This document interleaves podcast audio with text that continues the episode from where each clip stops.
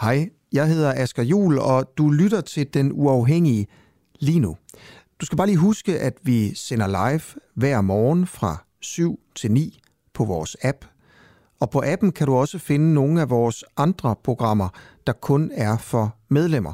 For eksempel podcasten Spionchefens Hemmelighed, hvor jeg prøver at finde ud af, hvorfor spionchef Lars Finsen er sigtet for at lægge statshemmeligheder.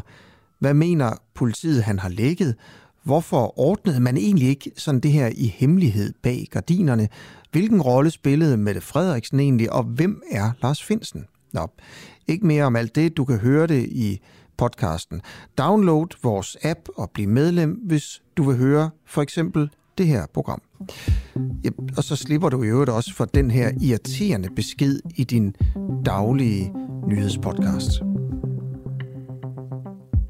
Velkommen til En Uafhængig Morgen med Camilla Boraki og Christoffer Lind.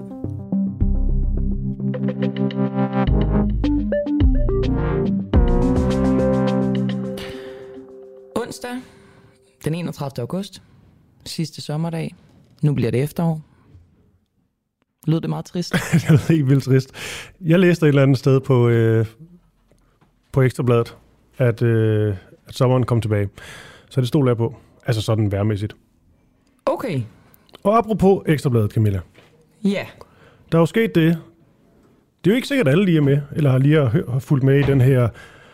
Der er jo det her med den her mediebranche, at den er også meget lukket om sig selv, og man føler, at det er det vigtigste i hele verden. Så når der sker en eller anden nyhed eller et jobskift i medieverdenen, så er det som om for os, at så er det bare, så fylder det alting. Ja, så tror man, at alle ved det. Ja, men til dem, der ikke ved det, så er der jo sket det, at øh, stifteren af Den Uafhængige, Asger Juhl, vores, øh, vores chef, stadigvæk, lige et par uger nu i hvert fald, en måned nu, tror jeg, øh, Asger Juhl, han, øh, han skal over på Ekstrabladet og være... Øh, Journalistisk chefredaktør. Ja, så han øh, skal over til, øh, til Knud Brix og hovederne derinde. Og øh, ja, sådan det. Ja, det betyder jo også, at han ikke er, øh, skal være vært her længere. Ja, det skal han så indtil han stopper. Øh, og ikke skal være chefredaktør her længere. Ja, så Asger Juhl, han tager lige øh, næste måned øh, med, hvor han også har været en enkelt gang om, øh, om ugen. Men derfor så er det altså, så er det altså slut med, med Asker. Det, der så også lige skal siges, det er, at, øh, at vi sidder her der endnu.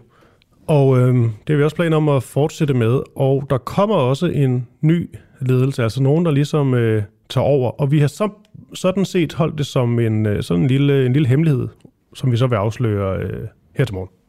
Klokken 8.30, deromkring i hvert fald, der kommer altså både den nye ledelse, men Asger Juhl kommer også ind og skal præsentere dem, og måske også snakke lidt om sin egen øh, afgang. Og jeg kunne godt se i hvert fald i går på Facebook, at folk er meget interesserede i, hvad der ligesom ligger til grund for det her skifte, som Asger laver. Og det, det er jo, altså, vi er jo også sådan et medie, som er meget, øh, hvad skal man sige, interaktion med vores lyttere. Mm-hmm. Så vi tænkte, jamen så lad os da åbne sluserne. Lad os da give lytterne mulighed for at stille alle de spørgsmål, de overhovedet vil til Asger Jul. Så altså allerede nu kan I godt begynde, hvis I har nogle spørgsmål, at skrive ind på Facebook, hvor vi jo som altid sender live. Jeg er lidt i tvivl om, der er et billede på. Det tror jeg muligvis ikke, der er. Der er et billede af en kop, tror jeg. Ikke af os. Det må vi jo leve med. Men øhm, der kan man jo skrive ind i kommentarfeltet, hvis man har øhm, spørgsmål til Asker. Man kan også sende en sms, som altid på 1245. Man skriver DUAH, et mellemrum, og så dit spørgsmål. Man kan også ringe ind. Det skal vi nok øh, sige nummeret og hvordan man gør, når, øh, når det begynder at nærme sig halv ni. Ja, og øh, Dorit, Susanne, Jarl, Jakob, de skriver alle sammen øh, godmorgen, godmorgen til jer. Der er så ikke noget billede på, men øh, alligevel øh, godmorgen, dejligt, de øh, lytter med. Det er faktisk dejligt at få godmorgen en morgen som i, morgen, i dag. Ja, Jarl han skriver også, hvem er Knud Brix? En, ja, han er jo chefredaktør på Ekstrabladet. Ja. Øh, tidligere været på øh, DR's podcast Genstart, tidligere tidligere været på øh, Radio 24-7's morgenprogram. Ja, så er han glad for at jage. Så har han skrevet en, øh, en bog og en, en digtsamling, tror jeg også, og sådan lidt forskelligt. Og så har han allerede stået bag flere kampagner på Ekstrabladet, blandt andet en nej-kampagne i forbindelse med EU-forsvarsforbehold afstemningen, og en kampagne ved navn Gå nu hjem, Barbara, med henvisning til Barbara Bertelsen, der skulle øh, hjemsendes fra sit job som departementchef i statsministeriet. Ah, ja. Nå Camilla, var det, det vil, jeg ja, så var klokken 8.30, og vi skal jo så også tale, ja som sagt, vi skal tale med den nye ledelse, men vi skal også tale med, øh, med Asger Juhl, som du lige sagde her. Man kan selvfølgelig stille spørgsmål og ringe ind på 50 24 50 14. Det nummer står også inde på, øh, på vores Facebook-side og på Twitter og alt muligt. Og jeg vil også gerne øh, have, vi lige, vi to, lige tale lidt med Asger. Ja, jeg ved ikke, om der er nok mikrofoner til, at vi begge to kan gøre det, men du kan jo være mit mouthpiece, og så øh, kan du spørge om det, du vil spørge om, så kan jeg skrive til dig, så kan du spørge om det, jeg vil spørge om. Ved, jeg- ved du, hvad jeg er sådan lidt interesseret i? Nej, det ved jeg ikke. Øh, det er, hvor meget han kommer til at tjene løn. Nå, er det også sådan noget med, at Knud Brix ikke har ville sige, hvor meget han tjener i løn? Det synes jeg, der var lidt palaver omkring. Knud Brix ville ikke sige det, han sagde, han måtte ikke. Finder han så ud af, at det måtte han øh, godt. Der er ikke noget juridisk, der, der binder ham til ikke at, at sige det. Men det er så en ligesom mundtlig aftale, han har haft med, med ledelsen af JP Politikens Hus, om at det gør man ikke. Så han vil ikke ud med det. Til gengæld sagde han, at øh, så meget som, at det var trods alt, trods alt mere end 120.000 om måneden. Okay. Ja. Nå, men det er da spændende. Det kan da godt være, at Asger gerne vil sige det. Han plejer at være meget transparent. Ja, det får vi se, om han stadigvæk er, eller om der er sket noget, og skal selvfølgelig også spørge ind til det her med, at, øh, at han nu er på et medie, der får øh, over 17 millioner kroner i, øh, i mediestøtte, nu hvor vi har gået så hårdt imod mediestøtten her på den uafhængige, hvordan det, øh, hvordan det er lige endt sådan der. Klart. Og så selvfølgelig også øh, tale med den nye ledelse om, øh, hvordan, de vil, hvordan de vil løfte det her videre. Ja, fordi det er jo ikke sådan, øh, det er jo ikke sådan en gravkammerstemning, vi prøver at skabe her, her til morgen. Der, er- der er en ny ledelse og øh, ny vej frem, nye visioner, alt muligt. Lad os, nu, øh, lad os nu se. Og vi sidder også, Camilla, skal jo, har vi nævnt det overhovedet, i helt øh, nye øh, lokaler, som... Øh, altså det ligner lidt sådan en... Øh, nu kan man jo ikke se det som lytter. Det ligner sådan en sådan en startup. Totalt yeah. ramponerede gulve. Det kunne også godt ligne en natklub i Berlin, for at være helt ærlig. Ja, og vi ved ikke, altså udenbart lyder lyden okay for i mine ører, men, men det, det bliver også bedre og bedre, fordi det er et helt nyt studie, og vi skal lige, øh, vi skal lige i gang, men øh, vi kommer der, kommer der ud i morgen. Vi vil også gerne love, der kommer, der kommer billede på til dem, der godt kan lide at se med. Og der er jo øh, glasvægge i det her studie. Det vil sige, at vi er sådan nogle øh, zoologisk havedyr i virkeligheden. Ja. For folk omkring os. Ja, så altså... Øh, men det viste også, der, der sker lidt. Altså nye, nye lokaler. Øh, Nyt, nyt, nyt. nyt, nyt, nyt. Åh, oh, for søren. Nu er du ved at afslutte udsendelsen allerede. det synes jeg er for hurtigt. Fordi øh, vi skal selvfølgelig også i gang med øh, det, som man øh, vil kende som et øh, normalt program. Et normalt morgenprogram. Og vi starter øh, med noget, som øh, jeg også talte om i gårsdagens program, nemlig om, hvorvidt Mette Frederiksen har begået fejl. For i sidste uge, der udtalte statsministeren, at hun gerne ville diskutere, om Mink-sagen overhovedet var en skandale. Og det affødte jo en del øh, kritik. Det var sjovt, hun ikke forudså det. Nå, men øhm, Men må lige før, Camilla, må lige, lige holde den fast i et øjeblik der. Det er jo virkelig sjovt, det med, hun siger, at man kan diskutere om, hvorvidt det overhovedet er en skandale. For det er som om, at altså, den sætning, den valgte så bare derfra at gå i flyveskjul. Altså, den skulle ikke diskutere med nogen. nej, nej, det er også lidt skørt at lægge op til en diskussion, uden at ville diskutere det. Men altså, det var ikke fordi, at, øh, at vi lod os stoppe af det som sådan. Øhm, nå, men øh, ja, selvom der er affødt en del kritik, så, øh, så valgte hun så også at gå til tasterne i går. Og trække i land, faktisk, på Facebook. Hvor hun faktisk skriver i en statusopdatering, ja, det er en politisk skandale. Det er jo en, øh, det er jo en indrømmelse, kan man sige. Nå, men øhm, det er dog faktisk ikke den sætning, som sådan fangede vores opmærksomhed i den her status, fordi længere nede skriver hun så, men begik regeringen da ikke fejl? Spørgsmålstegn. Jo, det gjorde vi. Men, hvem er vi, og har Mette Frederiksen begået en fejl? Det var noget, altså allerede før den her statusopdatering, som vores kollegaer Clara Vind og Christian Henriksen forsøgte at finde ud af i mandags. For de havde undret sig over, at regeringen altid kunne trække vikortet, så de ikke behøv, behøvede sådan at nævne specifikt, hvem det var, der havde begået en fejl. Så her så spiller vi lige... Øh, Altså, så bare lige til at forstå, så... Fordi altså det, da hun skriver, at det gjorde vi, så tænker man jo, det er jo, øh, det er jo regeringen. Det kan også være et royalt vi fra hendes side. Ja, men der er også det med, at så tænker man, hvis vi ligesom er sådan en, en fælles betegnelse, altså Mogens Jensen, han mistede sit job på det, Ja, så, han så hans fejl vil være det større, eller hvad? det, det må man jo antage. Nå, undskyld, jeg afbrød. Det gør ikke noget. Du kan jo øh, måske, måske ikke blive klogere, når du hører øh, et sammenklip af øh, de interviews, som øh, Clara Christian lavede med øh, bolig- og indrigsminister Christian Rabia Madsen, skatteminister Jeppe Brugs og politisk øh, ordfører for Socialdemokratiet Rasmus Stoklund. Øh, om de kunne gøre os klogere på, hvem vi er. Så vi kunne godt tænke os at spørge, om du synes, at Mette Frederiksen har begået fejl? Nej, jeg synes, at øh, Mink-rapporten øh, øh, fra kommissionen øh, meget klart øh, belyser, at, øh, at statsministeren ikke var, var vidne om, at der var en øh, hjemmelsproblematik. Så på den måde synes jeg, der bliver, der bliver konkluderet klart der. Så du siger nej øh, til, at hun har begået en fejl?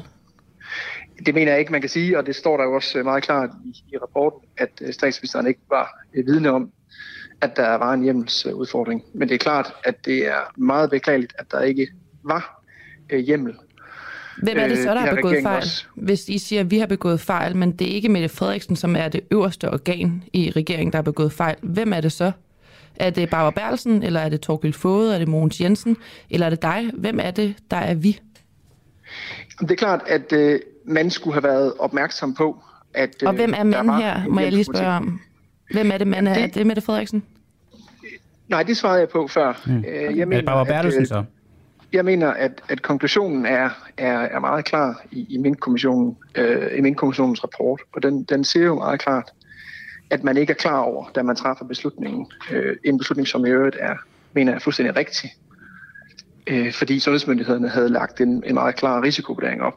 Men jeg, øh, jeg synes, det er en lille smule let købt, det der med at sige, at vi har begået fejl. Man skulle have gjort sådan her, uden at blive konkret, fordi I inviterer jo selv ind til den her diskussion, når I siger, at det ikke er en skandale, og det vil I egentlig gerne diskutere. Men så synes jeg, det er en lille smule let købt, at I siger vi og mand. Så hvem er det, mand er? Var det Barbara Bertelsen, der er mand, eller er det Mette Frederiksen? Men som øh, kommissionen jo også skriver, så, så, øh, så er det jo en fejl, at der ikke bliver gjort opmærksom på, at der er en hjemmelsudfordring.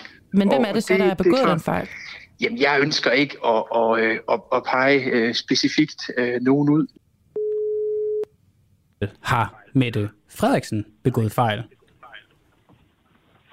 Ja, altså, det vil gerne sige, at den sag fylder meget, øh, og den har gjort nu i lang tid. Allerede dengang, da man træffede den beslutning, og man opdager, at der ikke er hjemmel til det, så går man ud og siger, at vi har begået en fejl. Øh, og, og det ansvar øh, påviler jo også i sidste ende regeringen, øh, at man begår en fejl. Øh, og det er en alvorlig fejl. Øh, og den har haft øh, alvorlige konsekvenser øh, i forhold til øh, en hel kommission, øh, den daværende øh, ansvarlige minister, der gik af, osv. osv. Øh, og og det, det skal der ikke være tvivl om. Så er jeg også nødt til at sige, at der også tegner sig også lidt et billede af, at hvis ikke man havde begået den fejl, hvis man havde vidst, at der manglede hjemmel, så havde man nok ikke truffet den beslutning. Og så er det, vi forsøger at sige, jamen beslutningen om at slå minkene ned i forhold til den risiko, der var forbundet med at have minkavl og den stigende smitte, der var, var den rigtige. Og vi traf jo faktisk den beslutning, også efter at vi opdagede, at der var begå en fejl. Så fik vi mm. Folketinget til at give hjemmel til det. Så det, at man begår den fejl, havde ikke ændret på beslutningen. Men selvfølgelig var det en alvorlig fejl. Så... Øh, og selvfølgelig er det jo også vores ansvar øh, at sørge for, at tingene forløber, som de skal. Så man kan godt øh, konkludere, at Mette Frederiksen har begået en fejl?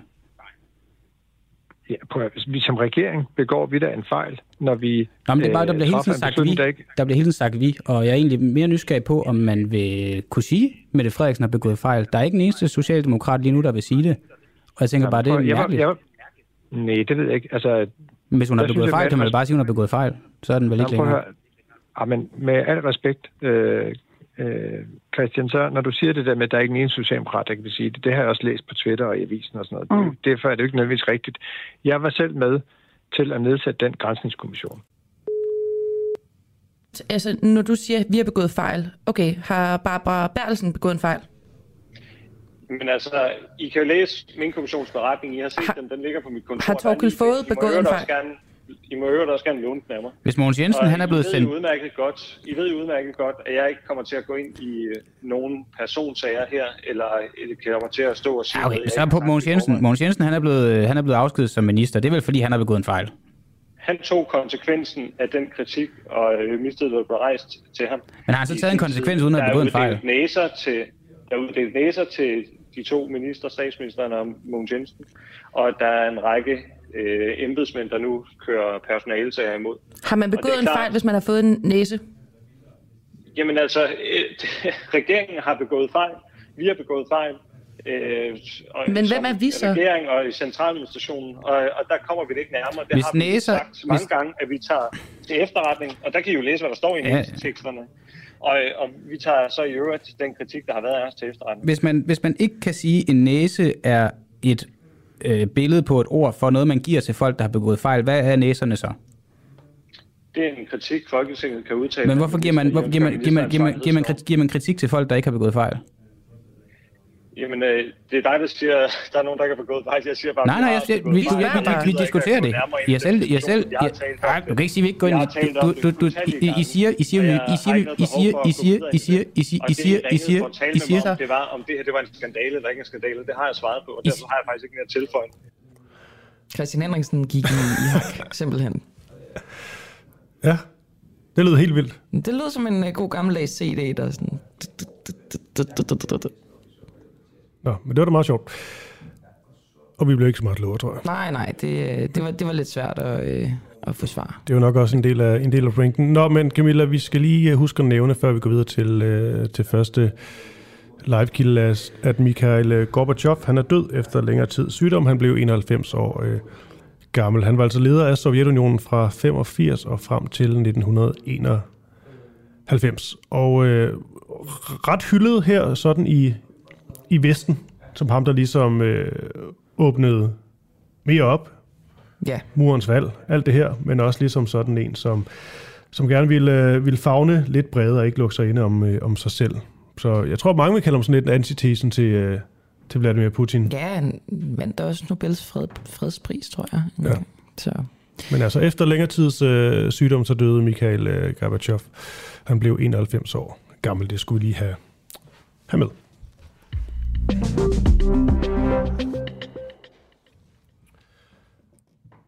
Har regionerne givet unødvendige millioner til tandlæger? Trods gentagende advarsel, så er 59 millioner skattekroner strøget direkte ind på tandlægernes konti fra regionerne. Det her, det er ikke vores afsløring, men det er Avisen Danmarks, som afslører det her på baggrund af en række agtindsigter, der viser, hvordan regionerne de er blevet advaret mod udbetalingerne gennem flere år af deres egen interesseorganisation, Danske Regioner, men alligevel har de udbetalt skattekronerne til tandlægerne. Det lyder umiddelbart lidt som stinker det her. Nu skal vi tale med Mikkel Vige Jensen. Han er journalist fra, øh, fra Avisen øh, Danmark. Godmorgen til dig, Mikkel. Godmorgen. Nå, hvad er det her for nogle, øh, for nogle penge, som regionerne de har, fået, øh, eller de har betalt til tandlægerne? Ja, øh, altså i al sin enkelhed, så er der lavet en erstatningsordning, der sikrer, at centret får en erstatning, hvis der går noget galt, når du sidder nede i tandlægestolen. Og det koster bare en hel del penge at administrere det, altså behandle de her øh, erstatningssager, øhm, og det er så, hvem der skal betale for administrationen her.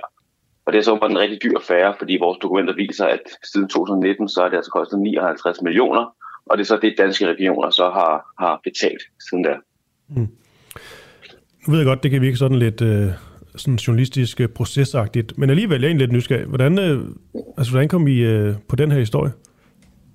Altså, den har været, været, altså, der har været et folketingssvar for noget, for noget tid siden, hvor at, øh, der blev spurgt til, om hvorvidt de her penge er, er opkrævet øh, uberettiget osv., øh, hvor Sundhedsministeriet lidt har, øh, har givet nogle, ja, hvad kan man sige, lidt uklare svar, eller der er ikke helt klar svar, klar svar på det. Øh, og så samtidig så har Tandlægeforeningen ude at sige, at de med åbne øjne har opkrævet de her penge, og Danske Regioner har sagt, at de har altså ikke kendt noget til det her. Og det er så mm. det, vi har, har gået ind i og fundet ud af, okay, hvis Danske Regioner virkelig ikke noget, og det er så det, vi kan afsløre, at de har altså haft advarsler siden der dag et om det her. Okay, der var advarsler ude, men Danske Regioner, øh, de mener vel ikke, at regionen bør betale pengene til tandlægerne? Nej, og det er her hele den her lidt juridiske kamp kommer ind, fordi hvis man skal gå tilbage i tid, tilbage i 2019, så er der nemlig en aftale, en overenskomst mellem Tandlægeforeningen og, og danske regioner. Men den ophører så, fordi de er så uenige om den. Og så er det så der, det starter. Hvad er det så for nogle aftaler, der træder i kraft? Og det er så her, danske regioner mener, at det er en aftale tilbage fra 2003, hvor der direkte står, at alle udgifter i forbindelse med administration skal betales af Tandlægeforeningen. Og den mener danske regioner der er gældende. Og så samtidig gennem vores aktindsigter kan vi se, at Sundhedsministeriet over for danske regioner har bekræftet, at den aftale er gældende. Men Sundhedsministeriet vil endnu ikke udtale sig øh, i sagen, så den venter vi, vi stadig på. Og vi kan også se gennem vores øh, aktindsigter, at tandlægeforeninger tidligere i 2018 har ment, at den aftale var, var gældende. Og de har heller aldrig opsagt aftalen, øhm, og det bruger Dansk Regions også som et argument for, at det er altså den lov, der er den aftale, der var træde i kraft. Mm. Øhm, ja, så det, det, det er den, de, de holder sig på og siger, det er altså der, der står, at I skal altså betale for det. Øh, hvorfor, hvorfor gør I så ikke det? Mm. Det her, det er jo... Øh, det er jo penge, der, der vil kunne være gået til alt muligt andet. Også til, øh, hvad skal man sige, borgernes, øh, borgernes bedste. Men kan man gå så langt og sige, at de her penge, de er, de er på ingen måde blevet brugt til borgernes bedste?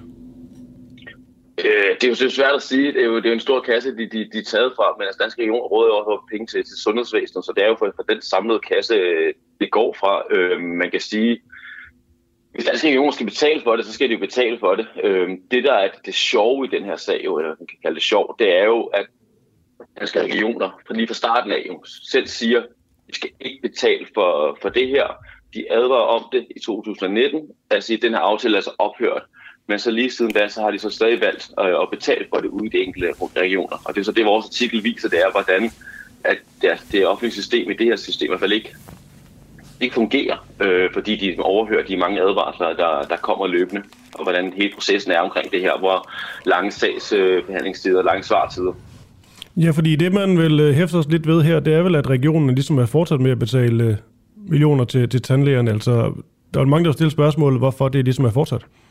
Ja, og det er også det, der er, det, er det vi ligesom øh, viser frem i artiklen. Det er også det, der, der har måske undret os også, fordi som sagt, det, det væsentlige her, det er, at danske regioner siden januar 2019, der skriver de ud til samlede regioner, at den her aftale er ophørt. Men for eksempel i Region Sjælland, der undrer man sig også godt nok over, at når fakturerne så kommer fra tandlægeforeningen, så er de godt nok blevet dyre. Men de vælger så blot at skrive et internt dokument, øh, den her oplysning, men de gør så ikke udløb i staten.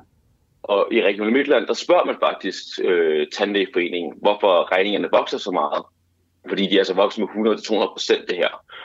Øh, og tandlægeforeningen skriver så direkte tilbage til dem, altså det skyldes, på landet af administrationsgebyret er kommet på regningerne. Men så reagerer tandlæge, eller Region Midtland ikke yderligere på det, på trods af, at de lige har fået at vide, at de altså ikke skal betale for det administrationsgebyr. Og, og i Region Nordjylland, der, der reagerer man lidt mere resolut og, og spørger hovedorganisationen Danske Regioner, som jo er kommet med en oprindelig melding, øh, om det virkelig kan være rigtigt, at de skal betale for det her administrationsgebyr. Og i selv samme mail, så vedhæfter de øh, meldingen fra 2019 om, at de ikke skal betale det. Så de har egentlig vedhæftet øh, svaret til sig selv. Men problemet er bare, at danske regioner de er mere end 14 måneder om at svare på den her mail. Øh, på trods af gentagende rykker hele vejen videre. Så svarer danske regioner simpelthen ikke på dem. Og, så og du, det gør så... At, undskyld, sagde du. Ja. 14 måneder? Ja, altså vi kan se, at Region Nordjylland, de skriver i, i første gang, og så, øh, okay. øh, så øh, og efter gentagende rykker, så går der 14 måneder, øh, før at øh, de får svar på, om de skal betale det eller ej. Og det gør jo så i mellemtiden, at der er betalt 42 millioner skattekroner, som de selv mener er, er uberettiget. Og i alt bliver det så til 59 millioner efter hele perioden. Okay. Ja, det er også øh, det, er det, man kan kalde for øh, lang svartid. Ja, men det, den, den, den, måske den, den, den vildeste krøl på hagen, det er jo så, efter at danske regioner nok engang går ud og siger til alle regioner, vi skal ikke betale det her administrationsgebyr, det er uberettiget opkrævet, og vi vil forsøge at få dem tilbagebetalt. Der vælger Region Hovedstaden så alligevel at betale endnu en gang, øh, fordi de ifølge dem får meldingen fra Tandlægeforeningen om, at hvis det kommer frem sammen med Sundhedsministeriet, at de her penge er uberettiget ubetalt, så skal tandlægen nok betale dem tilbage. Og så på trods af nummer to øh, advarsler flere øh, meldinger, så betaler de endnu en million regning. Alright. Mikkel, vi, øh, Jensen, øh, det var spændende lige at høre om, også få øh, denne her, hvad der minder om en, øh, lyder lidt til en, øh, en skandalsag udfoldet. Hvad er, det, hvad, er det næste, hvad er det næste træk herfra? Det, det, det er jo det, der bliver spændende, fordi næste skridt er jo formentlig, at Sundhedsministeriet nu skal tage endelig stilling til det her, i hvert fald ude i det offentlige. Vi har jo dokumenter internt, der viser, at de har øh, bekræftet noget. Men så ender det jo måske nok i, i en retssag, det her, fordi som vi kan, vi kan afsløre i dag, så har øh, Tandlægeforeningen øh, i mellemtiden så lige hyret topadvokaten øh, Jon Lauritsen, som vi skal kendt for, øh, for rigsretssagen med Inger Støjberg, og bedt ham om at vurdere, om hvorvidt de kan beholde de her penge, øh, altså lige meget hvad, om, selvom de er uberettiget opkrævet. Fordi at danske regioner har valgt øh, at betale de her øh, penge med åbne øjne og været så passiv, fordi Tandlægeforeningen ikke har skjult, at det har været administrationsgebyr. Og der finder den her advokat frem til, at øh, de kan formentlig godt beholde de her mange øh, skattekroner. Så det, øh, det, kan, det er enten med, selvom de er uberettiget opkrævet, at, øh, de her skattekroner er tabt øh, lige meget hvad. Okay. Mikkel V. Jensen, journalist øh, for Avisen Danmark. Tak fordi øh, du, er med, du er med her til morgen simpelthen. God dag. Tak fordi jeg var. Tak for Hej. Hej.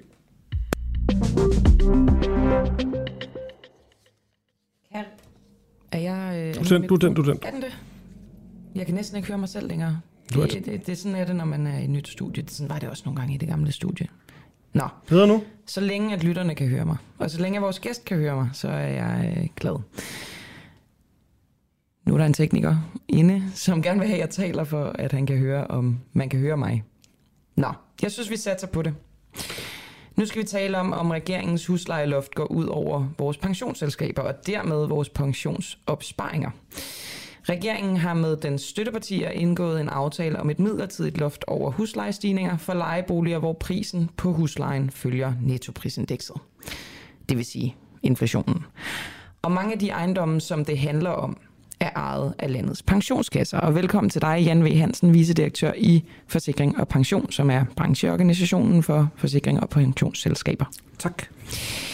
Jan, øh, rammer det her loft over huslejestigninger øh, de danske pensionsopsparere direkte?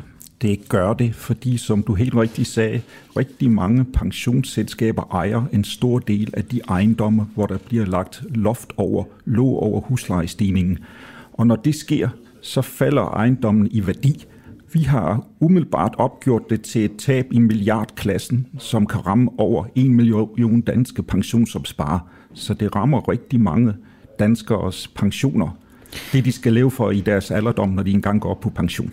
Og kan du øh, lige altså, øh, følge pengene tilbage, så at sige? Øh de her øh, ejendom, ejendomsinvesteringer, som pensionskasserne laver, de bliver så mindre værd. Det vil sige, at pensionskassernes investeringer bliver mindre værd, og det er jo...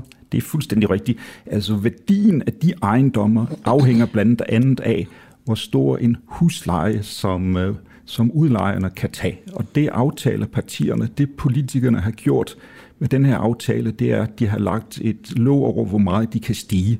Så så det kommer mindre huslejeindtægter ind, og dermed falder værdien af ejendommene også. Og det afspejler sig også en til en i det, som øh, pensionsselskaberne har mulighed for at betale ud i pension.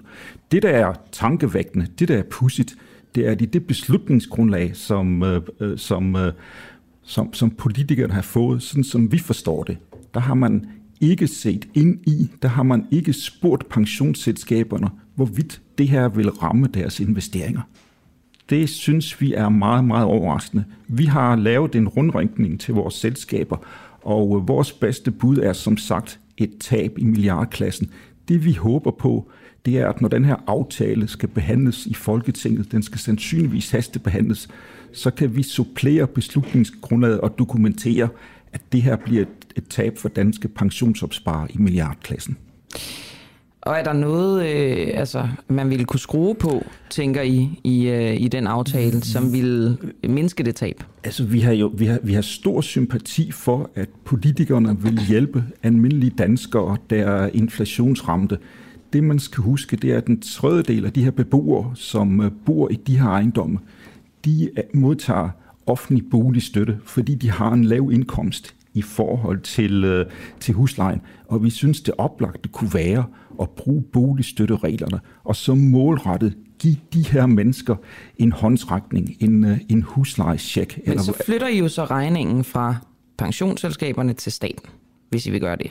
Det vi skal se ind i, det er sådan set, at det som politikerne har gjort, faktisk indebærer, at for nu at tage et eksempel, den butiksansatte HK på Mors faktisk er med til at finansiere skatterabatten for akademikerægteparet, der bor i en af de her lejligheder i København. Altså en stor del af de her lejligheder, de, øh, de, ligger jo, de ligger jo omkring de større byer, og der er faktisk en del mennesker med høje indkomster, som, som bor i den. Så, så i sagens natur, den største rabat, den tilfalder jo de, de, de, de, de mennesker, som har råd til at bo i de store lejligheder. Så også i regeringens forslag ligger der en uheldig omfordeling. Vi synes, man skal man skal bruge de virkemidler, som findes i forvejen, nemlig boligstøtten. Men det, der, der kan, men det siger I vel kun, fordi I har en interesse i, at det ikke er pensionsselskaberne, der står med Nu skal man huske på, at pensionsselskaberne, det er jo ikke anonyme pengetanke. Det er jo vores allesammens pensionsopsparing. Stort set alle danskere har en, en pensionsopsparing.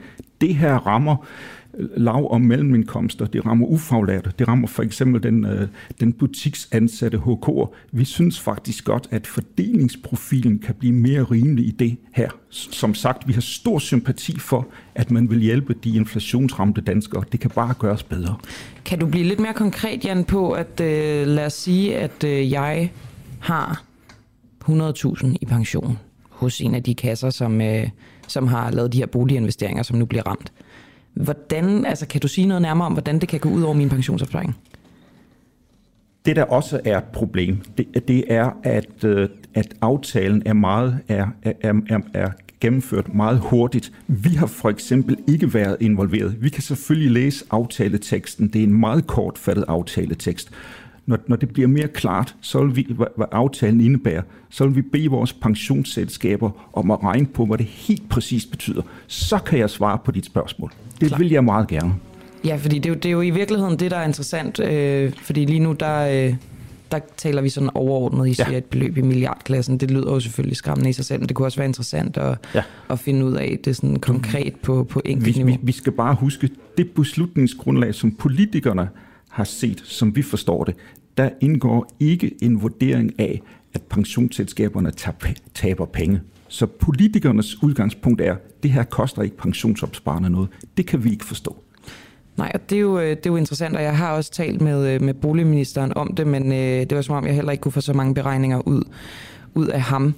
Øhm, kan du sige noget om øh, konsekvenserne for pensionskasserne sådan i det større billede, altså ikke ned på deres, øh, deres kunder, men, men sådan deres økonomi, om den vil blive påvirket? Altså, som sagt, pensionsselskaberne, de er jo sat i verden for at, at varetage pensionssparernes økonomi, så, så det afgørende, det er den almindelige dansker, som sparer op til pension.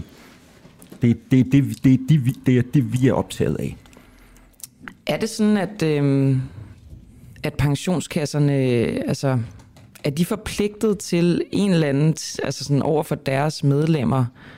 At det, det, jeg egentlig spørger om, det er, om pensionskasserne selv må stå for det tab, som deres medlemmer kan opleve, om, eller om, eller deres altså kunder den, kan opleve, eller om det er kunderne, der kommer til at betale. Langt hovedparten af pensionsselskaberne i Danmark er jo ejet af kunderne og ejet af medlemmerne. Så, så det, det her indgreb, det, det går, det går en til en ud over den almindelige dansker, som sparer op til pension. Men det er vel så altså noget, der vil ramme dem om mange år på en eller anden måde, ikke? Så, så der er vel også et eller andet med, at regeringen måske tænker, det her det er her nu, og så må vi tage den senere. Ja, men øh, man skal huske på, at, øh, at, at at pensionsopsparing, det er helt rigtigt, det, det er en langsigtet disposition, men man skal som pensionsopsparer også have tillid til, at det man investerer her og nu, husk på, det er jo nogle penge, man lægger til side, man ikke kan bruge nu. Man skal også have tillid til, tillid til at det får man noget ud af, når man går på pension. Så det her kan faktisk på en uheldig måde rokke ved tilliden til pensionssystemet. Så, så, så, så, det, så det, det, er også, det er også derfor, vi, øh, vi er, vi, vi, er, vi, er, vi er optaget af, at politikerne får et ordentligt beslutningsgrundlag, og politikerne ved, hvad konsekvenserne af den her aftale er. Det har, det har de ikke fået undersøgt godt nok.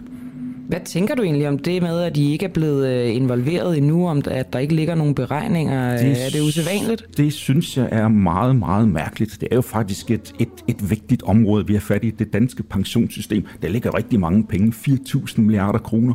Men tilliden til det danske pensionssystem bygger altså på, at du og jeg og alle andre, som sparer op til pension, har tillid til, at de penge, de, de kan forvaltes ordentligt, og at politikerne ikke fifler med øh, ved, ved, øh, ved rammerne for pensionsopsparing. Og det er vel netop derfor, at øh, de investeringer, som pensionskasserne laver i, i, øh, i boliger, i ejendommen, at det er ejendommen, som følger nettoprisindekset, ja. fordi det er mindre risikofyldt. Ja. Fordi det ja, følges med inflationen, ja. så at sige. Ja. Og det er måske hele pointen, bare lige for at slutte den der, at pensionskasserne er afhængige af, at de investeringer, de laver med vores penge, er risikofri, forholdsvis risikofri. Altså, der skal være, der skal være, et, for, der skal være, et, fornuftigt, der skal være et fornuftigt afkast, og, og boliginvesteringer giver et fornuftigt afkast. Hvis, mm. hvis, øh, hvis, hvis, hvis, hvis rammerne ellers er forudsigelige. Og med det her midlertidige loft, vil det ikke give et fornuftigt afkast længere? Det er som sagt, vores forløbige øh, rundregninger tyder på, vi, vi ser ind i tab i milliardklassen. Det vil vi meget gerne opgøre mere præcist, og vi vil meget gerne, når det her skal behandles i Folketinget, bidrage til, til et bedre beslutningsgrundlag for politikerne. Det skal blive interessant at se, hvad, om I bliver involveret i, øh, i processen. Nu skal det som sagt lovbehandles, inden det bliver vedtaget. Jan V. Øh, Hansen, vicedirektør i Forsikring og Pension. Tak fordi du kommer ind. Velbekomme.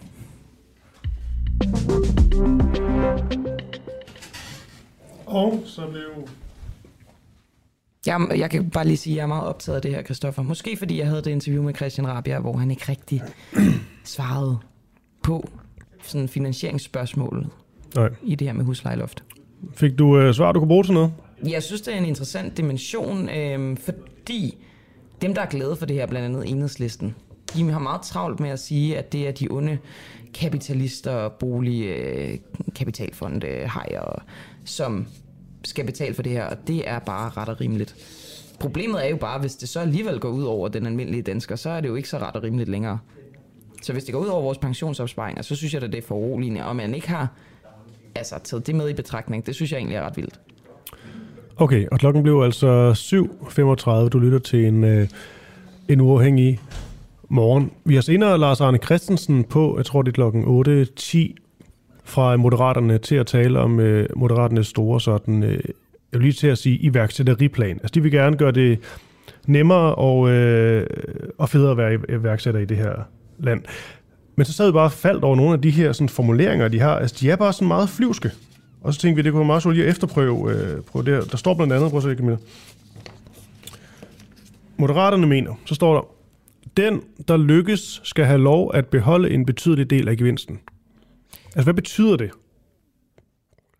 Hvad, ja. hvad betyder det at lykkes? Ja, det, må, det, det, det ved jeg ikke. Skal du tjene en million? Jeg håber ikke, at det Skal du bare være godt, komme godt fra start? ja. Er det over hvor mange år? Og hvad er en betydelig del af gevinsten? 2%, 5%, 10%? Altså, der må der være et eller andet. Betydeligt er et meget relativt år, ikke? Også, hvad er sådan de her virksomheder, nyopstartede virksomheder, de taler om? Hvornår man nyopstartet, tænker du? Ja.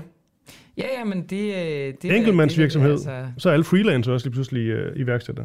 Gud, hvor dejligt. Jeg synes da, jeg lykkes sådan da. Tæt på. Nogenlunde. Lidt. jeg, jeg, jeg lader dig bare sidde og tale dig selv ned, lige så langt så. Okay, overhovedet ikke. Så også rammes us- ramme usikkerheden. Nå, men det bliver, det bliver da godt med Lars Arne. Det var også noget med, at uh, I havde et uh, rendezvous i uh, fredags med Claus Riskjær, hvor han hvis det ikke rigtig synes, han blev hørt på sin politik. Nej, altså vi havde lidt lavet en aftale om, at vi skulle tale øh, lige en lille smule om uh, Inger Støjberg, hvorfor Moderaterne ikke vil, uh, vil gå i regering med hende, potentielt set. Og det var så bare det eneste, det kom til at handle om. Så det der med iværksætteri og nogle politiske visioner og mål, det fik, fik vi ikke rigtig talt om. Til gengæld var der øh, tryk på kedlerne, Rigskærgaten øh, fuld gas. jeg forventer ikke andet. Det var, det var lidt som om mit hår sådan, stod op som stridthår, da udsendelsen var færdig. Altså jeg sagde nærmest ingenting. Det ligner dig ikke. Og han var, altså, jeg kunne simpelthen ikke stoppe Jamen, det, Men det var skønt, han gjorde, hvad han skulle. Jamen, jeg vidste også på forhånd, at det ville blive en, øh, en form for opgave. Mm. At tøjre ham, og han skal nok heller ikke tøjre os. Det var netop en sidste point omkring det. Nej, det behøver sådan nemlig ikke at gøre. Det kan, vi kan lige nævne, at vi har jo sådan en fredags medvært, vært. Det kommer til at være lidt forskelligt, om de selv sidder med den, om de har en, deres egen gæst med, eller om vi sidder sammen med, med en af dem. Men det er i hvert fald en udefra, som ligesom bliver vært. Og de må netop der om fredagen altså være, være sig selv og gøre det på deres helt egen måde. Ja, det er jo fedt at høre fra alle mulige forskellige skærer. Afsløre, det er måske lidt dumt, for det er ikke 100% bekræftet, men planen er lige nu, at gæsteverden på fredag er Sikander Sadik, som jo altså har udtrykt, at han virkelig ikke kan lide os her på Den Uafhængige, og så er det jo oplagt at invitere ham. Ja, så kan vi virkelig få sat vores kommentarfelt i, uh, i brand. Øh, og hvis det ikke lykkes på fredag, så, så finder vi en anden dag til ham. Det, det, vil jeg gerne, det vil jeg gerne høre. Og, ja, jeg, jeg har snakket med hans, hans rådgiver, som siger, at det synes de er spændende. Så det, det er jo fedt. Ja, jeg sad også til en, nu er det meget personligt, men jeg ved ikke sige hvorhen, men Rosalund kan ikke særlig godt lide mig. Okay, Eller altså også. som journalist, altså det var da ikke en personlig... ja, det ved jeg ikke, jeg tror det er lidt, lidt det hele egentlig. Nå, men øh, man kan virkelig heller ikke lide den uafhængige. Men så sagde jeg til hende, du kan, være, øh, altså, du kan få en værtstjerne som fredagen. Bare lige for en enkelt gang. Det er Og du kan bare give en fuld gas. Du må også gerne øh, altså, være helt helt hårde mod os. Ej, du skal også invitere Mette Appelgaard. Ja, hun ville jo gerne Rusland, så det var også, det skal vi bare lige huske. Det er godt. Men du skal også invitere Mette Appelgaard. Hun har jo også sagt, at konservative slet ikke gider snakke med os. Ja, og så skal vi jo, øh, man kan sige, øh, husk at nå alle de her politikere, før det her valg det bliver, bliver udskrevet, fordi så, wow, så er de sikkert ikke, øh, ikke tid. Ja, altså, hvis vi lyder sådan lidt øh, fabrilske, så handler det om, at der er noget teknik, som, øh, hvad skal man sige, vi er lige flyttet. Det er et nyt studie. Det er lidt hul om i hus. Er det ikke rigtigt, at din mikrofon vil hele tiden stikke af fra dig, og min mikrofon, det er tvivlsomt, om den overhovedet virker. Jeg kan se, at teknikeren rigtig gerne vil have mig over på en anden mikrofon. Ja, jeg kan godt høre dig, Camilla. Det tror jeg så også, lytterne kan. Jeg prøver lige at flytte. Ja. Okay? Ja. Og min, øh, før næste kilde kom på, kan jeg sige, min, øh, min mikrofon, den laver sådan noget med, den altså den går fra, fra 0, 0 til 100, og det vil sige, at altså, den stiger bare op. Det er sådan en... Det er sådan, det, det, det er sådan den omvendte gyldne tårn mikrofon, jeg har fået. Nå, må jeg sige hej? Ja, hej. Hej Camilla, vi kan godt høre dig. Ej, hvor er det godt at lave en lydtest live i radioen ja. i udsendelsen. Det er lidt rock and roll hele dag, og det er fint nok. Øh, og nu skal vi tale med Tina Normandsen. Hun er jurist med i foreningen Mentor Emanuel og støtteperson ved Vejle Kommune. Bliver grønlandske børn uretmæssigt fjernet fra deres forældre, er det, vi skal tale med hende om. Foreningen Mentor Emanuel de arbejder med rettigheder for grønlænder i Danmark. De mener, at der i Vejle Kommune er store problemer med tvangsfjernelse af grønlandske børn. Og de fortæller altså, at børn bliver fjernet på baggrund af formodninger og uden ordentligt belæg. Godmorgen, Tina. Godmorgen. Jeg tænker, det er måske en meget god idé at starte med nogle eksempler. Altså har du nogle sådan helt konkrete eksempler øh, på børn, der er blevet fjernet på grund af, lad os sige, øh, formodninger eller antagelser? Altså jeg vil sige, at vi har rigtig, rigtig mange sager, og det er jo ikke kun Vejle Kommune, det drejer sig om. Øh, hvis jeg må starte helt fra starten af, så er vi øh, øh, tre aktive medlemmer, Nængård Dalgaard Christensen og Karen Banke Petersen som aktive medlemmer. Og vi er jo egentlig gået ind i øh, det her arbejde for at kæmpe mod øh, fordomme og urimeligheder. Fordi at øh, vi kunne fornemme, at der ligesom skete en masse fejlvurderinger. De her grønlandske kvinder, øh, mødre, øh, fædre og familier, øh, vi kunne se, altså de havde en, øh, de havde en ganske normal øh, adfærd i grønlandsk kontekst, hvor vi ikke kunne forstå, jamen, hvorfor bliver de her børn, deres børn anbragte? Øhm, og vi har så dykket videre ned øh, i sagen, og det har så vist sig, at vi sidder og opererer på et menneskeretligt plan, fordi øh, til dels er der jo øh, de her antagelser og formodninger. Vi ser rigtig mange sager, hvor øh, socialrådgiveren har siddet og formodet, at øh, den, den her mor eller far eller familie har øh, misbrugsproblemer, eller mor har været udsat for seksuelle overgreb som barn. Øh, og det er jo sådan nogle øh, antagelser, vi synes, der ligger meget mistænkeligt op af, af de gængse fordomme, der er om grønlænder. Jeg ved ikke, om man ser øh, en grønlænder og bare tænk, automatisk vil tænke, nej, alkoholmisbrug og seksuel overgreb som barn. Vi ved det ikke, men øh, det er, hvad vi kan fornemme. Så når de men det skal bare, sig... Undskyld, det skal bare lige forstå, Tina. Du siger, ja, det er rigtigt, det ved vi ikke, og, men det er jo også en meget, meget øh, grov fordom. Du må jo basere det, ja, det på og noget. De, ja, og det er jo forældrene, der siger, hov, hvorfor fremgår de, de, de her oplysninger af sagen? Det har jeg aldrig udtrykt noget om, og det har vi aldrig sagt, og der foreligger ingen dokumentation af lægefaglige karakterer. Så hvorfor fremgår det af sagen? Øh, så det er sådan noget, der, der ligesom øh, forbliver i det uvisse. Øh, men de kommuner, vi har henvendt os til med de her problemstillinger, de har i hvert fald ikke været tilbøjelige til at sige, nej, det må jeg altså meget undskylde, den øh, oplysning sletter vi.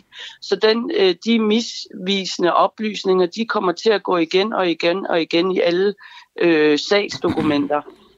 Og, og det er jo lidt svært for forældre at, at blive sygeliggjorte og skal øh, arbejde med problemstillinger, de reelt ikke har. Altså, hvordan arbejder man med traumer for et seksuelt overgreb, der ikke har fundet sted? Mm.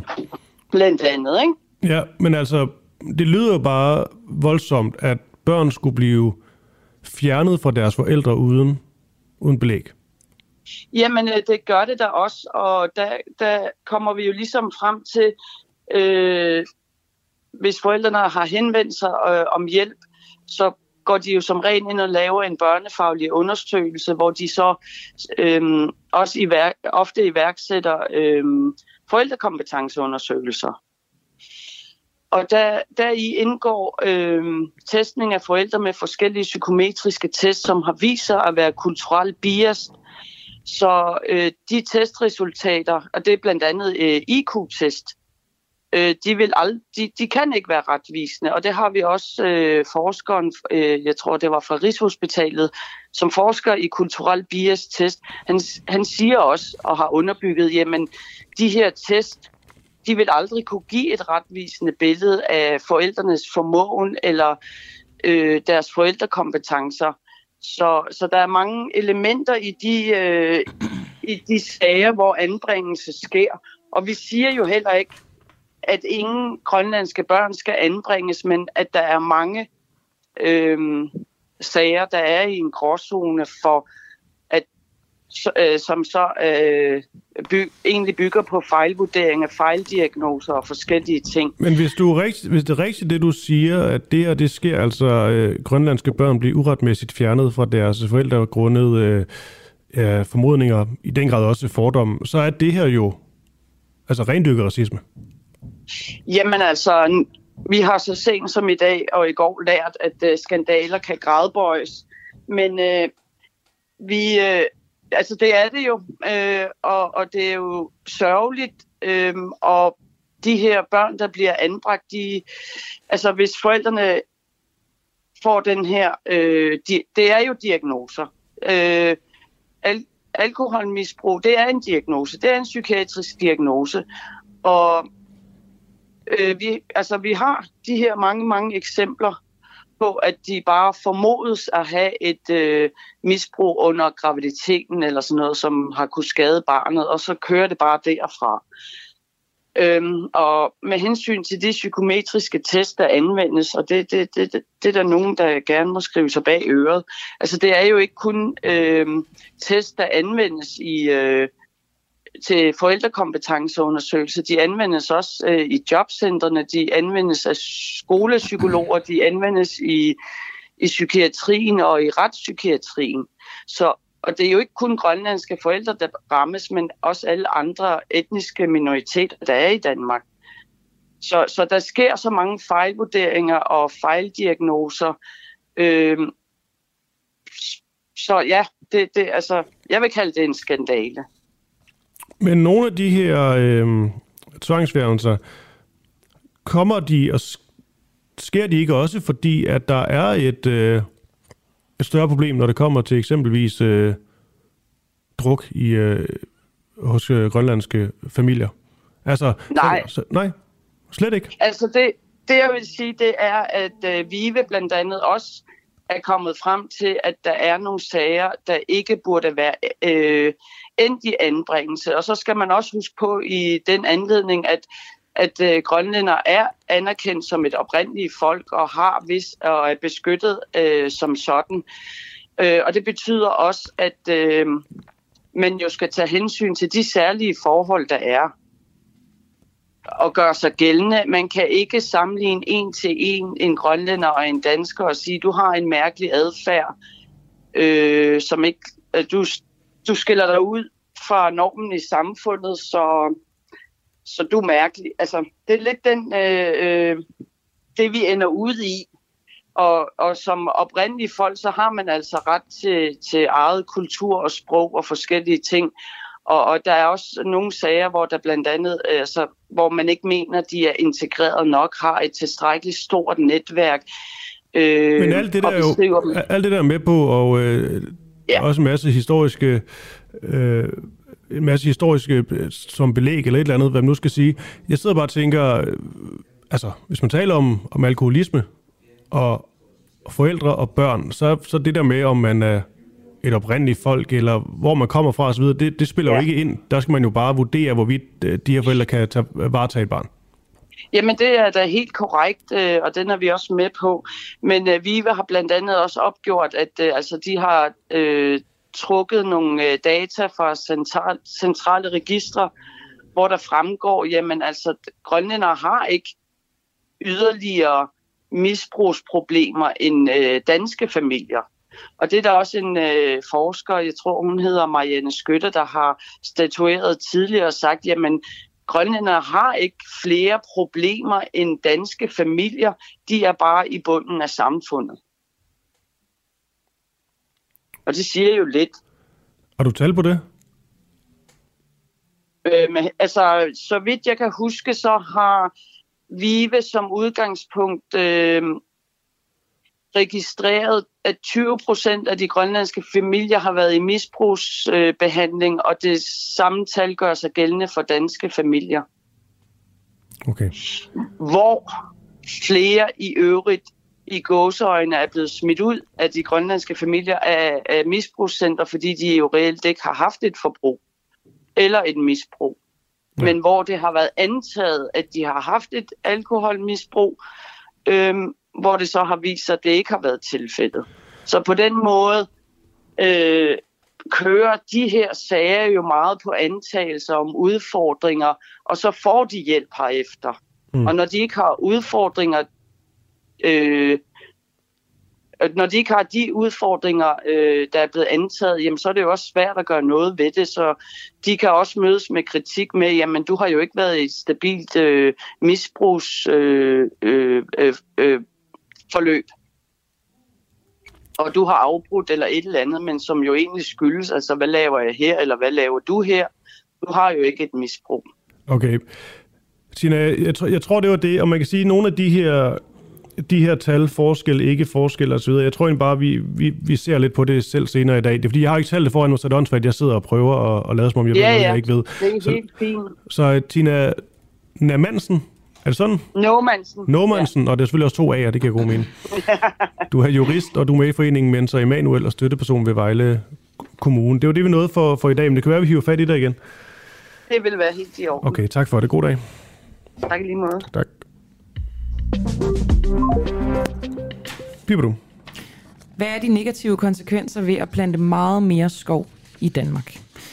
Træindustrien ønsker skovarealerne udvidet i stor stil til produktionsbrug, da forsyningerne af dansk træ til bygninger og møbler ikke kan følge med efterspørgselen. I første omgang der ønsker træindustrien 125 hektar mere skov i 2030, hvilket svarer til hele Lolland. Men øh, det er ikke nok for industrien. De stopper ikke der. De vil gerne i 2060 have udlagt i alt 450 hektar til stor produktion. Og det er jo så øh, to og en halv gange Holland eller sådan noget. Det Holland, mere. Lolland, undskyld. Det er, mere, det er mere. Det er mere? Ja, hvis 125 er en Lolland, så er det mere. Det er um, lidt mere end to og en halv gange Lolland. Åh oh, nej. Men det er meget Lolland. Men det er jo virkelig meget. Ja, meget Lolland. Jamen lad os også bare sige, altså helt seriøst, det er jo virkelig meget. Og det, jeg tænker, da, da jeg læste det her, altså øh, udvidet skovarealer så voldsomt. Det lyder helt voldsomt urealistisk i mine ører. Der, det, det, det, bare min... det må i hvert fald stå i stedet for noget andet. Nå, og så vil det i øvrigt koste en halv milliard kroner om året ifølge deres øh, egne beregninger, altså træindustriens egne beregninger. Nu skal vi tale med træindustrien, altså øh, Lærke Flater, som er øh, branchedirektør i træ- og møbelindustri i Dansk Industri. Er du med os, Lærke? Det er jeg. Det her det vil koste øh, cirka en halv milliard om året. Hvem skal betale for det? Jamen dels er der øh, de grønne fonde, øh, Klimaskovfonden, øh, den grønne fond, øh, som blev øh, besluttet her i efteråret, eller undskyld i foråret. Og så lægger vi jo selvfølgelig også op til, at øh, lovgivningen tilpasses, sådan så at øh, forsikrings- og pensionskasser de kan komme til at eje og drive øh, klimaskov. Så der er sådan en, øh, der er flere steder, hvor at øh, man, øh, man kan finde finansiering. Vi lægger også op til, at øh, vi laver et klimaskovpartnerskab, hvor at, øh, vi ser på, hvad finansieringsmulighederne kan være fremadrettet. Det her, vi lægger op til med øh, skovrejsning, det lyder øh, af meget. Det er det også men det ligger sådan set bare i tråd med den politiske målsætning, som blev besluttet tilbage i 1989.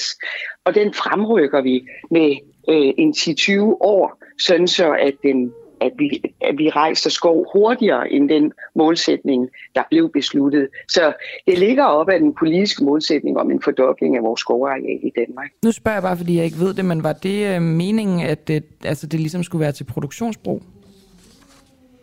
Altså på det tidspunkt, hvor den blev besluttet, var der ikke andet end produktionsskov i Danmark. Så, øh, så ja, og, øh, og øh, der er også alle mulige kilder, der peger på, og det siger vores egen branche også, at vores øh, forbrug eller vores efterspørgsel efter træ vil fordobles over de kommende 30 år. Og det, øh, det skyldes, at man vil bruge Altså, der efterspørges mere og mere træ til vores bygninger, til vores boliger, vores møbler og til energiformål. Og det er fordi, at øh, træ er det mest bæredygtige materiale, vi har. Og det er også derfor, I får nogle af de her klimafonde beregnet. Ja, præcis. Altså, der er heller ingen tvivl om, at øh, når man ser på, hvad koster det at øh, fortrænge CO2, det har man jo lavet beregninger i mange forskellige brancher. Så er ingen tvivl om, at skovrejsning både har en enorm klimaeffekt, men det er også et af de billigste tiltag øh, til at fjerne CO2 fra atmosfæren. Hvilket øh, areal skal lade livet på bekostning af mere produktionsskov? Altså Klimarådet har vurderet, at i hvert fald 100.000 hektar af landbrugets øh, lavbundsjord bør tages ud af drift øh, i, for, i forbindelse med... Hvad var det for nogle, land... øh, nogle jorder, du sagde? Lavbundsjord. Kan altså lige, øh... dårlige, dårlige lavbundsjord. Altså øh, nogle af... Øh, der er både lavbundsjord og marginaljord, øh, hvor at lavbundsjord er øh, blandt andet noget af det, som der bliver driftet øh, i, i landbruget. Øh, når man øh, dyrker landbrugs- øh, eller lavbundsjord, så frigør man CO2. Øh, og det, er jo, det skader både øh, vandmiljøet, men også biodiversiteten. Er øh, landbrug og fødevare frisk på det? Øh, det må du spørge Landbrug Fødevare om. Nå, men jeg går ud fra, altså, jeg, jeg tror tjekket, nok, altså det realistiske i det her. Altså, der skal jo være plads til det et eller andet sted. Nu nævner du Ja, men jeg tror nok, landbruget. at der er ret stor forståelse for, at 100.000 hektar af landbrugets lavbundsjord bør tages ud af drift. Hvad så med de resterende 350 hektar? Øh, hvor skal de findes henne? Jamen, altså, de skal blandt andet findes øh, på nogle af de marginaljorder, der er øh, i forbindelse med nitratfølsomme indvindingsområder, som hvad, også hvad i dag... Jamen, det er nogle af de øh, områder, som, øh, som, hvor der er øh, følsom grundvand, øh, og som øh, i dag med øh, dyrkning af de her arealer skader vandmiljøet. Så det er også Og der har man... Det er, det er blandt andet også landbruget, ja. Så nu har du nævnt, øh, at der skal tages jord fra, øh, fra landbruget, to forskellige slags jord. Er der andre end landbruget, der skal lægge jord til det her? Jamen altså, altså det her det er jo en diskussion af arealanvendelsen. Og der, der er, vi, vi har kun det areal, vi har. Men Danmark er et lille land, og hvis man skal imødekomme flere behov på samme areal, så, så tror jeg nok, at man med skov vil imødekomme øh, både klimaet, naturen og rekreation og beskytte land, øh, hvad, hvad hedder det, grundvandet og vandløb og så videre. Der, der må man jo så beslutte, om det skal være det, man gerne vil, eller om man vil til gode se andre formål. Og det er en diskussion, der skal tages op. Hvordan bruger vi vores lille land bedst muligt? Og der kan vi bare pege på, at skov, det er noget, der til gode ser flere formål. Og det må være det, det må være øh, noget, man, man bør prioritere. Om det så skal prioriteres i, den, øh, i det omfang, som vi øh, vurderer, der er et behov for, fordi vi kan se vores efterspørgsel efter træ øh, forventes at stige med, med det dobbelte. Øh, også i andre lande, og verdensmarkedet kan ikke levere, så Danmark er nødt til at gøre noget for at øh, skabe de nødvendige klimaeffekter, vi gerne vil have. Så I har ligesom lavet den vurdering, at det er mere klimavenligt, øh, det vil blive mere klimavenligt, hvis I skifter noget landbrugsjord ud og, øh, og planter mere skov. Øh, men har I også lavet beregningen i forhold til produktion? Altså, der vil, nu siger du, der er stor efterspørgsel på, på træ. Ja. Øhm, der vil jo så blive taget noget produktion fra landmændene. Har I lavet den beregning? Er det noget, man vil vinde på eller tabe på rent økonomisk? Altså, vi har lavet en beregning ud fra en øh, ud fra nogle øh, forudsigelser om, at efterspørgselen efter træ vil fordobles over de næste 30 år. Hvad skal der så til for at imødese den efterspørgsel? Og, der, øh, og det er jo både øh, den hjemlige produktion af træ, men det er også verdensmarkedet. Verdensmarkedet ser bare ind i en fremtid, hvor at efterspørgselen generelt stiger. Så derfor er Danmark også nødt til at gøre noget. Og der er allerede en politisk målsætning om, at vi skal fordoble vores skovareal. Det eneste, vi så siger her, det er, den fordobling, den bør vi fremskynde 20 år, det vil sige i 2060, i stedet for i 2080. Men har I beregnet så det er altså landbrugstab, økonomiske tab ved det her? Det har vi ikke, nej. Men det er vel relevant i forhold til, øh, men, altså, men jeg ved ikke, hvad det er for... Tab. Ja, men altså, det er, altså, arealerne har en pris, og den pris øh, må man så vurdere, hvad er den? Er det, er det en, øh, altså kan den, kan den betale for den for det produktionstab, der er. Det, det er der jo nogen, der skal ind og vurdere. Det er også derfor, vi lægger op til, at vi skal lave sådan et klimaskov-partnerskab, hvor vi ser på, hvad er øh, prisen, når vi vurderer udbud og efterspørgsel. Mm. Alright. Jamen, øh, tak for det, Lærke Fla- Er det Flater? Flater, ja. ja. Jeg var i tvivl om, det var et øh, blødt eller hårdt D. Lærke Flater, branchedirektør øh, i træ- og møbelindustri hos Dansk Industri. Tak fordi du var med. Det var så lidt. Hej, du lytter til Den Uafhængige på podcast. Husk, at du også kan lytte med, når vi sender live hver morgen kl. 7. Download vores app, Den Uafhængige, og tryk på play-knappen. Det er helt gratis.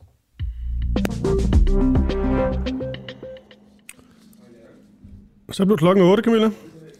Så er der en halv time til, det kan vi da godt lige reklamere for, at øh, vores gamle ledelse og vores nye ledelse kommer i studiet og fortæller lidt om det skift, som der skal ske her på Den Uafhængige nu, hvor Asger Jul han øh, simpelthen træder ud mm. af projektet og øh, skal over på Ekstrabladet, og der er nogle nye, der træder ind. Og øh, det har affødt en del spørgsmål, selvfølgelig fra os internt, men da også eksternt, hvis man kigger på vores øh, Facebook-side, så skriv ind i kommentarfeltet, hvis I har spørgsmål til den nye ledelse, hvis I har spørgsmål til Asger Jul, han er klar til at svare på det meste. Øhm, I kan også sende en sms ind til 1245, skriv DUAH. Håber, du er klar på, på at svare på det hele. Ja, det håber jeg også.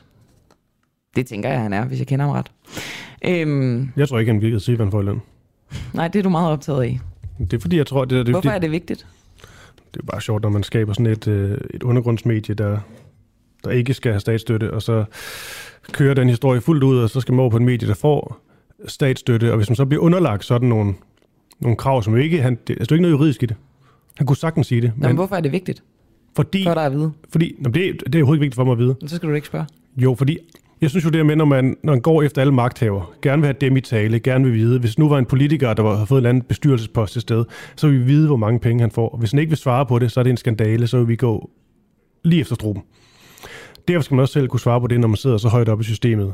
Men i det her tilfælde, det synes jeg faktisk næsten det mest interessante, og det her, det var jo ligesom det, Knud Brix blev udsat for. Det mest er, hvis han ikke vil svare, fordi så er han blevet så skide corporate. Så, så, så, så lytter han til de der jakkesæt. Så skulle det være gået hurtigt. Øh, Knud Brix i øvrigt, som er chefredaktør på Ekstrabladet. Der har også været noget på laver om hans løn. Nå, men det, det spørgsmål, der ligger der på sin Kristoffer, det kan jeg godt høre. Jamen, det, det kan da også godt være, det er interessant. Det, det får vi se. Jeg vil hellere høre, hvor, øh, hvor meget det piner ham at skulle, øh, skulle være på et medie, der modtager mediestøtte. Ja. Nå, men det er sådan, sådan nogle typer spørgsmål. Det kan også være alt muligt andet. Man kan jo også spørge, om man har det godt. Ja, det, er han glad? Det, er han ked af det? Det er ligeglad med. Det er inden for JP Politikens Hus. Ekstrabladet jo. De fik 210 millioner i støtte sidst. Okay. Nej, de tjente 210 millioner, og så fik de 77 millioner i uh, mediestøtte oveni. Jeg synes, du sagde 17 sidst. Nå, det, ja, var det, det var Ekstrabladet. Ah, Hele huset 77, på trods af, at de tjener 210 millioner. Det kan faktisk snakke med dem om. Det kan være, at vi laver om på det. Det bliver interessant, og det er altså som sagt om øh, en lille halv times tid, hvor at øh, vi også har rig mulighed for at spørge den nye ledelse om, hvad der skal ske med den uafhængige fremover. Ja. Nå. Prøver Dansk Folkeparti at gøre sig relevante med urealistiske forslag? Dansk Folkeparti de har foreslået et loft for pensionsalderen på 70 år, og de tror lige frem med at opsige velfærdsforlidet fra 2006, hvis det her ikke bliver vedtaget. Men denne her trussel, den er tom, fordi resten af forlispartierne er uenige i forslaget. Hverken radikale, Socialdemokratiet, Konservative eller Venstre vil opsige aftalen. Det er jo sådan en lille oplæg her, Camilla. Det er jo ret biased at sige, at truslen er tom. Det er jo ikke sikkert. Det får vi jo se. Det må René jo prøve at svare på. René Christensen, beskæftigelsesordfører for Dansk Folkeparti. Godmorgen. Godmorgen. Jeg vil egentlig hellere, i stedet for at tale om, den er tom eller ej, så vil jeg hellere bare spørge dig, om det er realistisk, at de får et flertal tal til det her forslag, som I, som I fremlægger. Jeg tror, man skal se det på en anden måde. Øh, vi er jo en del af tilbagetrækningsreformen, den har været rigtig god, den har også givet os noget rådrum. Jeg skal også sige, også finansordfører. Øhm, og det vi synes, der er lidt udfordring, det er jo, når vi kigger på de indbetalinger, som hvad hedder det, danskerne laver i øjeblikket, i hvert fald dem, som har mulighed for det, så er de ret fornuftige, og det er sådan også det, vi opfordrer folk til. Så det vi frygter lidt, det er jo, at når man kigger efter 2040, så bruger man jo sådan råderum nu. Det er det, der var moderne at sige, at der er 30 milliarder frem mod. Dem kan man så bruge til alt muligt godt, og det vil vi jo også gerne. Men hvis det nu viser sig, at befolkningen faktisk ikke arbejder, når det bliver 72, altså at de pensionerer sig selv, og at øh, dem, som er på arbejdsmarkedet i 42-43 år, at de øh, vælger at gå på, på tidlig pension, så har vi jo ikke pengene. Og så er udfordringen jo lidt, hvis vi sidder her i 2022 og måske 2030 og bruger de penge, fordi at Finansministeriets regnemaskine siger, at folk de bliver ved med at arbejde, når de er 72, og dermed så bidrager til fællesskabet og skaber noget vækst, og derfor kan vi bruge de penge. Så vi vil gerne have en debat omkring, tror vi virkelig på, at folk bliver ved med at arbejde, til de bliver over 70, altså en så stor del af befolkningen. Det tror vi ikke, og derfor skal vi nok hellere kigge på nogle måder for at få folk til at blive, i stedet for at have en pensionsalder, fordi øh, det altså, kan folk godt øh, Finansministeriets embedsmænd regner forkert? Ja, det er ikke første gang, det er gjort det. Øh, jeg tror nu mere, at det er, jo, det er jo en politisk beslutning, om man skal lave regnmaskinen om, vil jeg gerne sige. Altså, det er jo sådan, at øh, når man lægger det her ind, så siger regnemarkedet, at det gør man. Øh, så siger vi bare, når vi, I kan jo prøve at kigge på jer selv ind i studiet, så sige, når jeg bliver 72, vil jeg så stadigvæk arbejde, eller går ja. jeg og tænker, jeg vil selv bestemme, Nej, jeg vil gerne om arbejde. jeg vil arbejde. Du vil gerne arbejde. Nu du spørger. Ja. Altså. Det, det, det, det, er jo simpelthen for til at kunne svare på nu. Nej, det vil jeg da gerne. Ja. Men, men jeg tror bare, at rigtig mange, som, som har en job, siger, jamen det kan godt være, at jeg gerne vil arbejde, når jeg er 72. Men jeg, jeg sparer gerne, i hvert fald også op til, at jeg selv ja. kan bestemme. Ikke? Jeg vil meget gerne ikke arbejde. Jeg vil gerne læse, uh, læse bøger og drikke te og sådan noget. Jamen det tror jeg, der er mange, der vil ja. passe deres børnebørn, og nogle vil nok også måske arbejde 20 timer og spille lidt golf og passe deres børnebørn. Jeg tror, der er faktisk der er rigtig mange, der gerne vil have tilknytning til arbejdsmarkedet. Men spørgsmålet er, om de vil, vil yde 100% når de bliver over 70. Og den debat bliver vi nødt til at tage nu. Selvom det først er i 2040, det bliver et problem, så er det altså rettidig omhu at tage den debat nu. Hvordan sikrer vi os, at der er flere, der arbejder efter 70? Det er vi sådan set enige i Dansk Folkeparti. Altså, at Men, muligheden for ja. at blive på arbejdsmarkedet skal være der. Men hvis vi lige går ind i de her, de her tal, så kommissionen om tidlig tilbagetrækkende nedslidning, de siger, at det vil forværre de offentlige instanser med cirka 45 milliarder kroner årligt, hvis man fastfryser pensionsalderen på, på 70 år i 2040, i forhold til, hvis man fortsætter den nuværende stigningstakst. Det leder hen til det meget oplagte spørgsmål, hvordan i alverden det her det skal finansieres. 45 milliarder kroner alligevel. Ja, men kan du forestille sig, at vi har brugt 45 milliarder, og folk pensionerer sig selv, så er pengene brugt. Så skal man ud og spare dem. Nu skal man lade være med at bruge dem. Altså, det er jo det, der er udfordringen. Og det viser faktisk meget godt, at, øh, at Finansministeriets maskine siger, jamen om politikeren beslutter, at man arbejder, når man er 72, så arbejder man, når man er 72. Mm. Men det tror vi simpelthen ikke på i Dansk Folkeparti. Vi tror ikke på, at det er rigtigt. Vi tror, der er en stor del, der gerne vil arbejde, når de bliver ældre. Vi tror bare ikke, de vil yde 100 procent. Du tror ikke, at Finansministeriet har taget højde for dem, der øh, vil bruge førtidspension, seniorpension og tidlig tilbagetrækning? Det er jo, det er jo ligesom øh, det, altså, det, det er jo det, der tager højde for dem, der ikke kan blive ved med at arbejde. Resten kan jo godt, så er det jo et spørgsmål om, at de ikke vil, ligesom Christoffer. Måske også dig, René Christensen. Jamen det tror jeg bestemt, at folk i hvert fald øh, på nuværende tidspunkt øh, siger, jamen øh, jeg, jeg, jeg sparer i hvert fald op til, at jeg selv kan bestemme det. Øh, sådan, sådan tror jeg, de fleste har det. Øh, og så skal man jo huske, at det er jo dem i de høje lønninger, dem med de lave lønninger, de har jo i hvert fald nogle, øh, nogle muligheder nu i forhold til, til tidlige pensioner kunne, øh, kunne lave en tilbagetrækning, hvad hedder det, tre år før deres øh, pensionsalder. Så det, mange af dem vil jo kunne gå fra, hvad hedder det, fra de 70 år, eller for den sags skyld også tidligere. Men jeg synes egentlig, at tallet 45 milliarder er meget godt at tage fat i, fordi hvis man nu blindt sidder nu og bruger 45 milliarder om året, og vi så når 2040, og så kommer Finansministeriet og siger til os, forudsætningerne de er skrevet. Øh, det viser sig faktisk kun, at 30 procent af de over 70-årige, de arbejder 100 procent på arbejdsmarkedet. Så skal man nu lave en besparelse på måske 35 milliarder om året. Så det er altså sjovere at ikke have brugt dem og have tilpasset samfundet. Så, så det er også den debat, vi gerne vil have. Øhm, og jeg tror faktisk godt, at man i et lukket rum kan tale med de andre politikere omkring det også, og det arbejde, det skal vi have sat i gang. I vil gerne opsige øh, men øh, det betyder vel ikke, at det falder fra hinanden? Altså hverken Socialdemokratiet, Konservative Venstre eller Radikal vil opsige aftalen? Ej, vi vil ikke opsige forlidet. Vi synes sådan set, det er et godt forlig.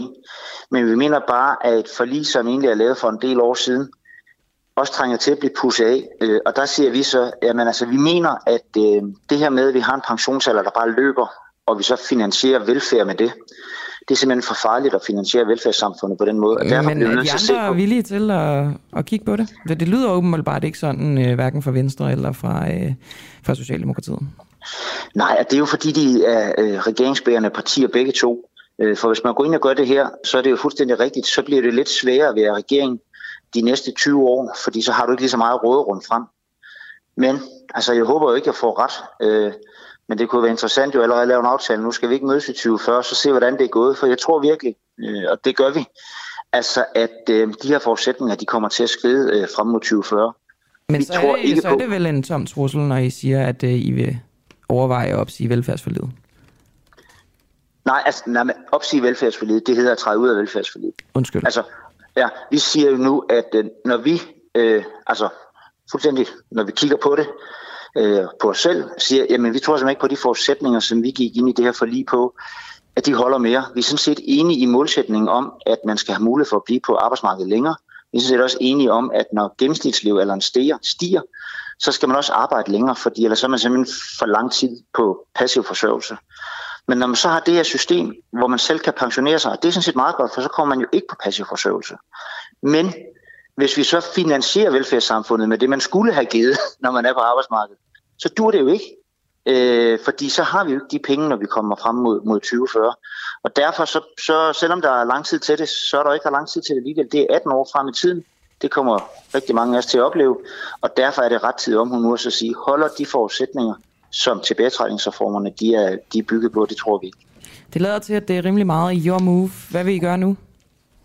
Jamen det vi vil gøre, vi vil jo selvfølgelig øh, sige til vores øh, aftalepartier, om man ikke skal i gang sætte det her arbejde. Hvordan kan vi sikre os, at med de store pensionsindbetalinger, vi kan se, at danskerne har generelt, hvordan kan vi så sikre os, at de også efter 70 år bliver på arbejdsmarkedet? Det er nok ikke ved at sætte en pensionsalder. Det er nok ved at lave nogle øh, lempeligere skatteregler, gøre det mere attraktivt, at man kan indbetale mere på sin alderspension. Altså sådan nogle ting skal der nok til, for at man vil blive på arbejdsmarkedet, når man er, har nået de 70 år. Ellers er der mange, der har økonomisk muskler til at sige, det bestemmer jeg selv. Tak for det, René Christensen. Tak for det, måtte være med. Beskæftigelses- og finansordfører for Dansk Folkeparti. Ja, god dag. Tak.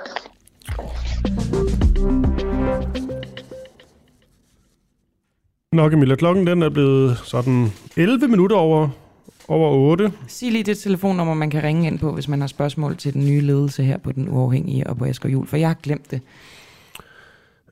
Ja, det kan jeg godt. Ja, jeg har, jeg, det er 50 24 50 14, 50 24 50 14, og vi gør det sådan, at øh, om sådan et øh, kvarters tid efter et interview, vi lige om lidt begår med øh, Lars Arne Christensen fra Moderaterne, så er der besøg af den nye ledelse, men også af Asger Juhl. Og jeg tror lige, vi starter med, at øh, vi interviewer Asger Juhl.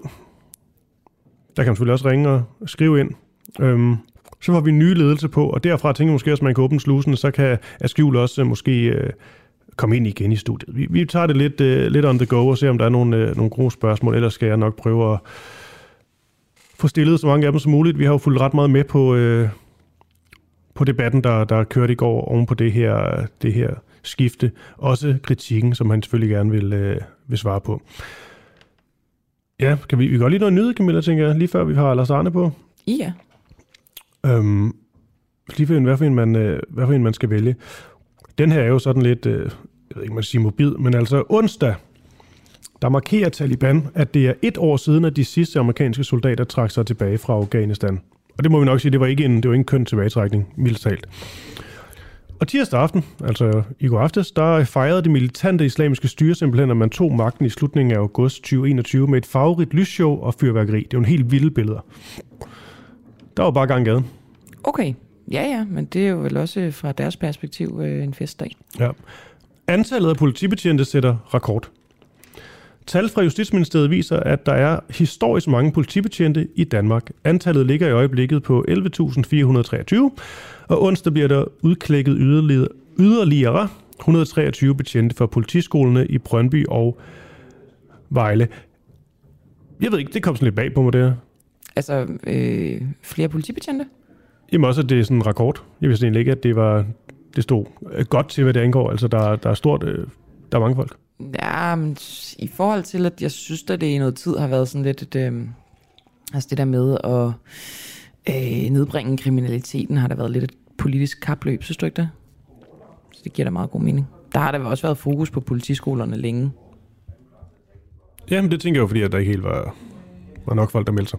Men øhm, det er der så nu. Tallene, de uh, taler sit uh, tydelige sprog.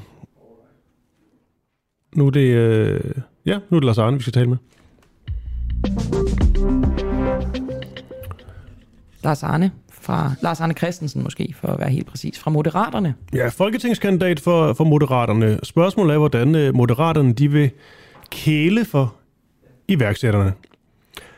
Da vores øh, gæstevært øh, Claus Riske, han i sidste uge, det var i fredags, inviterede Moderaternes Lars Arne Christensen, der kom det ifølge folketingskandidaten til at handle lidt for meget om øh, Inger Støjberg. Lad os bare sige som det det er da også irriterende, hvis man bare gerne vil snakke om sin politik, og så handler alting om Inger. Sådan tror jeg, der er mange, der har det lige nu. Ja, og vi havde også lovet, uh, Lars Arne, at det også skulle handle om nogle andre ting, så uh, det tager vi bare nu.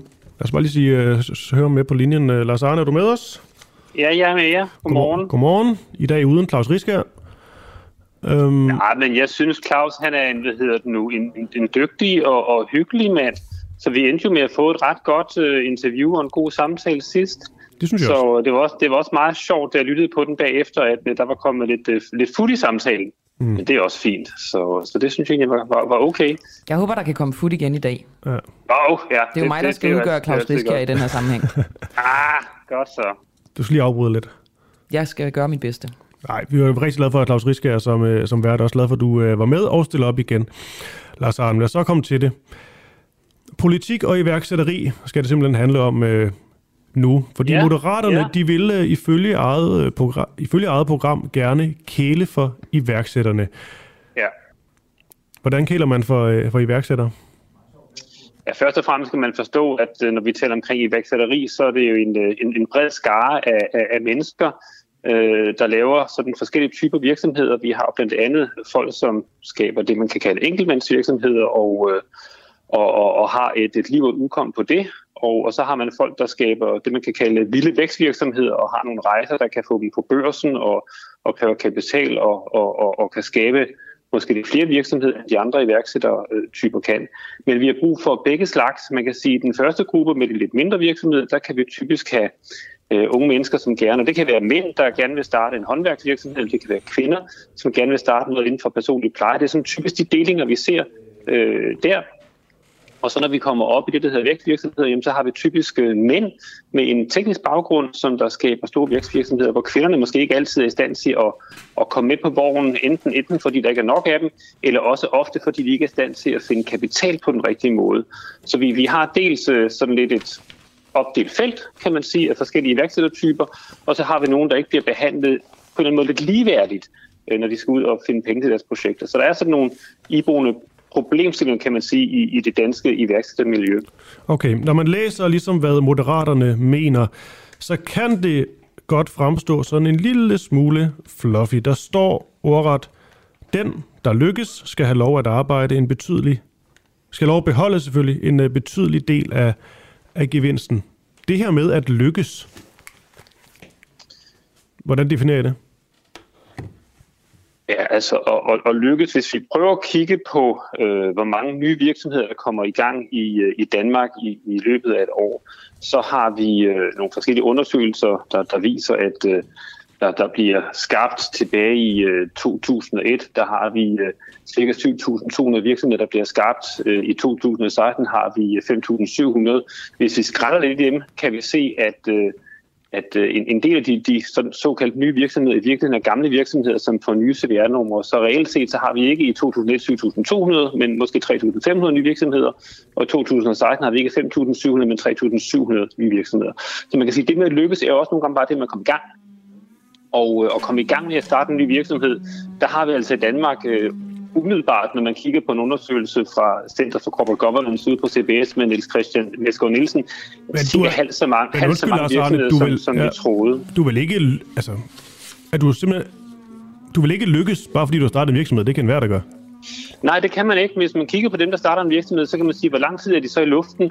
Og der kan man se, at øh, de her meget, meget nye virksomheder, de er i luften i cirka 6 år og skaber 8.000 jobs, Hvorimod de virksomheder, der har lidt mere erfaring, øh, men okay, som også så, på en rekonstruere sig, de er så i luften i, i 9 år skaber 16.000 jobs. Så en del af det med at lykkes for os som nation, er selvfølgelig også, at vi får en, en jobskabelse i de virksomheder. Så okay, det lykkes så... selvfølgelig med at kunne være med at holde sig gående og, og kunne være profitable for de mindre virksomheder, som jo ikke kan få funding, og så få skabt nogle jobs.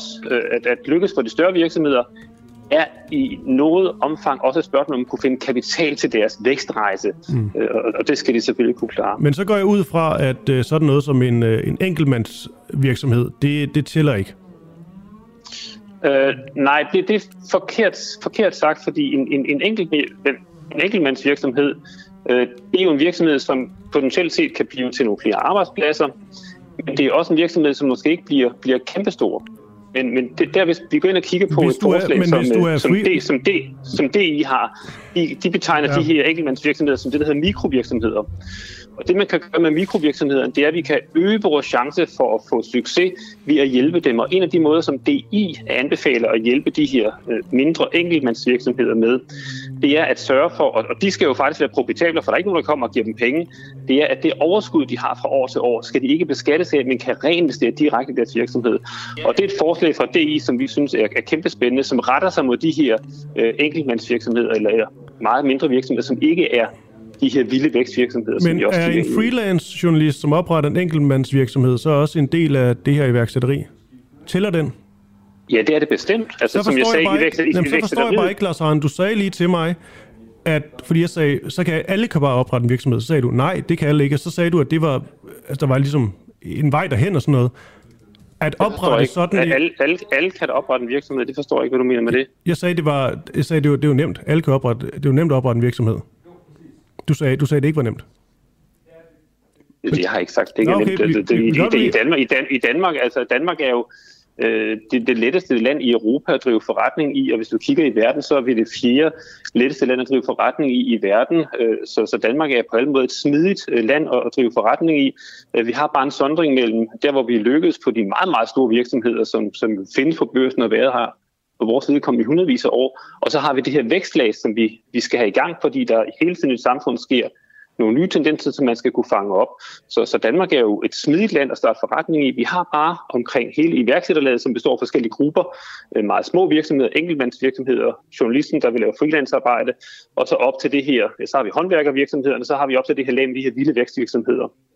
Og hele den her underbund skal fungere og der siger jeg bare, at hvis man gør noget for de meget små, øh, det vi kan kalde mikrovirksomheder, som for eksempel vil være at sige, at de ikke skal beskatte deres overskud, fordi de kan få det tilbage, som et glimrende forslag, som det I har, så stiller vi os også som nation i en gunstig position, for nogle af dem kan ende med at blive ikke bare en freelance journalistvirksomhed, men måske lige pludselig blive en, en, en platform for spændende artikler, som er kurateret på et højt niveau, øh, som folk fatter tillid til, øh, frem for fake news, og så kan det øh, vokse op og blive til et eller andet. Og der skal vi som nation stille os i en gunstig position, inden for en, en række forskellige iværksættervirksomheder. Og der er det også svært som politiker på forkant at sige, hvad der vil virke.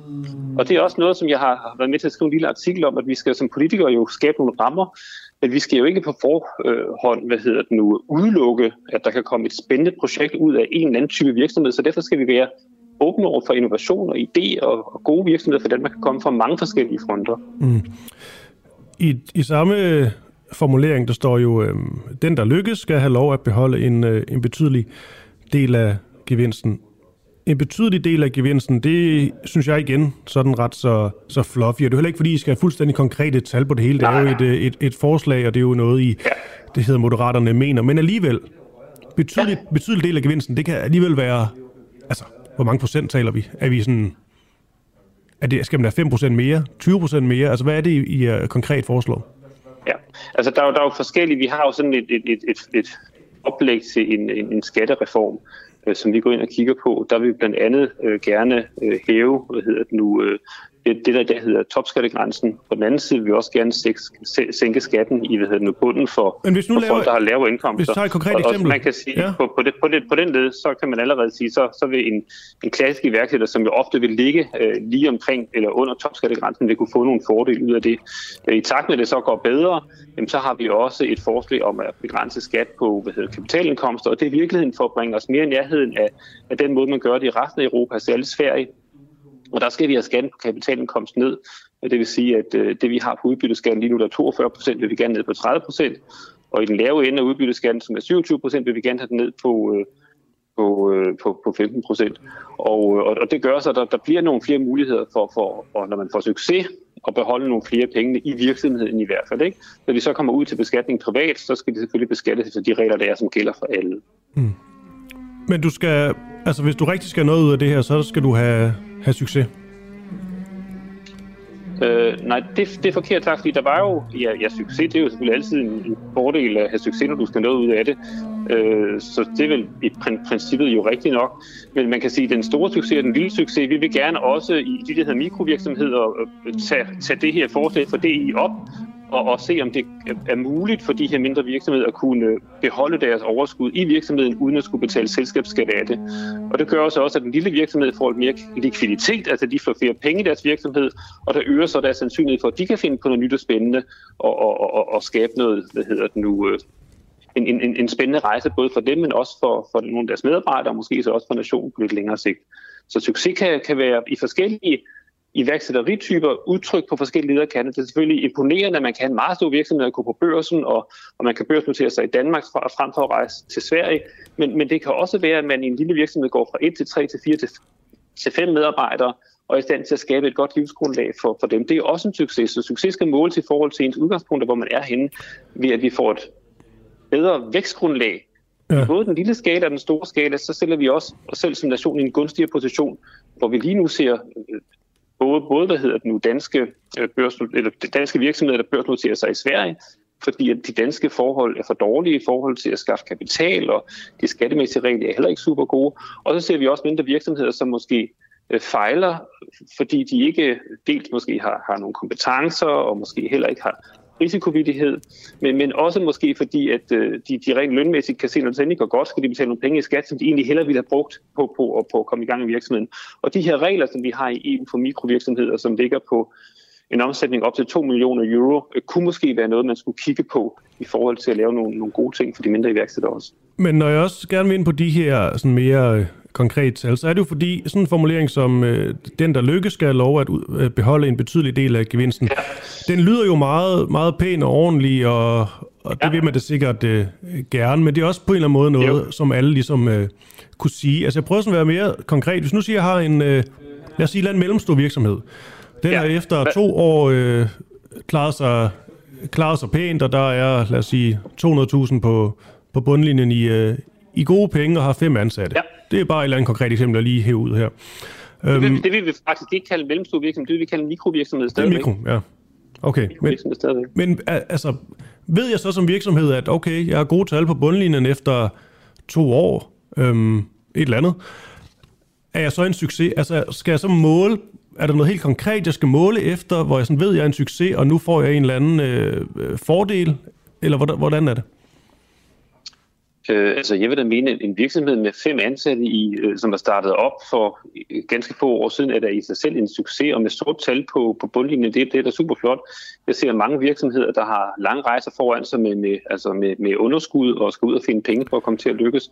Men, men det skal tage mål til forhold til ens ambitioner også. Men hvornår så, ved jeg, hvornår jeg må beholde mere?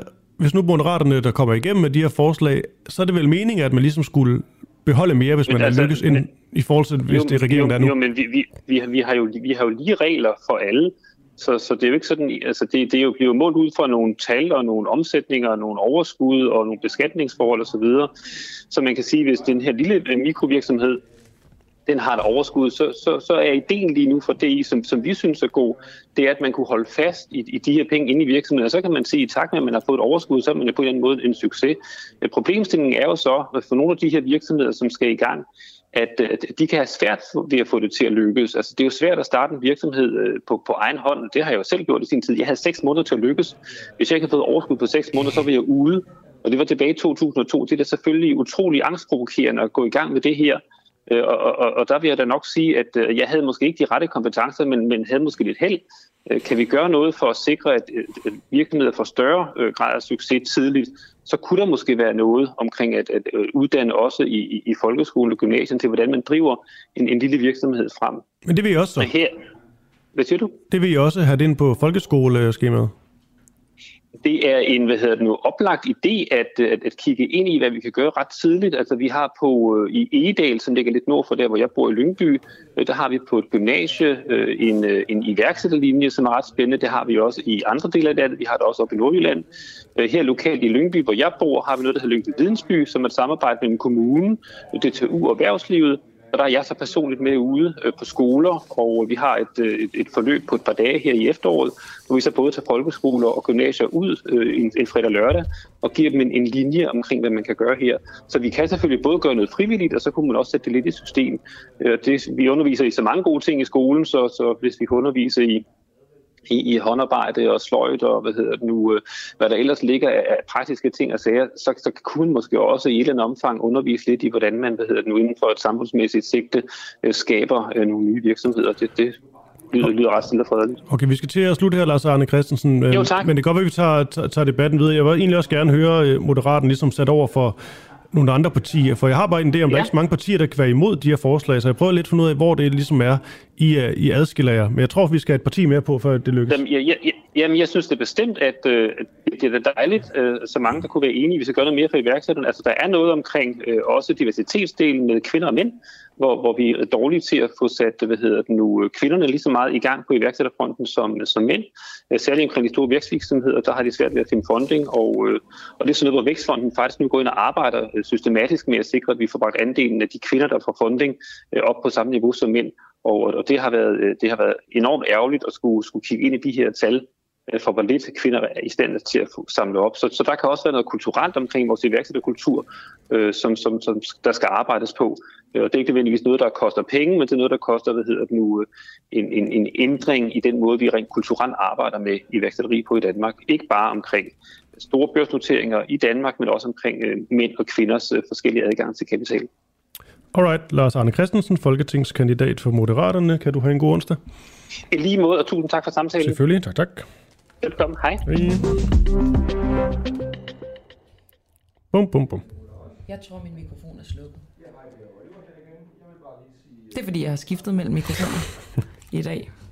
Ja, ja, det har været en kæresdag. Sådan er det.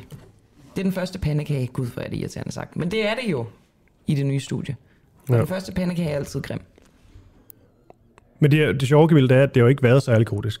Det er fordi, det føles op i dit hoved, som om det er meget kodisk. Nå, men det er jo bare, når man Al teknik, og... ja, jamen alt er jo fungeret fint. Du skal skifte mikrofon en gang, men altså alle kilder har været på i tiden, vi lyder fint nok. Det, man skal også bare lige huske, at, øh, at meget af det kaos, der foregår her, det er jo, altså, der er jo ingen billede på i dag. Det er rigtigt, og det er jeg faktisk glad for, for jeg føler, jeg har løbet rundt. Men det er rigtigt, det har man nok ikke kunne høre. Nu kan man til gengæld høre, at vi sidder og padler, men det gør vi, fordi at vi øh, venter på Asger Jul, som lige er en lille smule forsinket. Han skulle være på trapperne.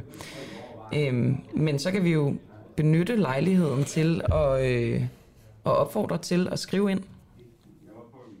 Altså, hvis man har spørgsmål til Asger Jul. Ja, skriv ind. Eller ring ind, tror jeg nok. Jeg tror, vi åbner sluserne sådan en lille smule. Men øhm, nu skal lige noget, man skal skrive til. Man skal skrive til sms. Det er i hvert fald den ene mulighed, 1245.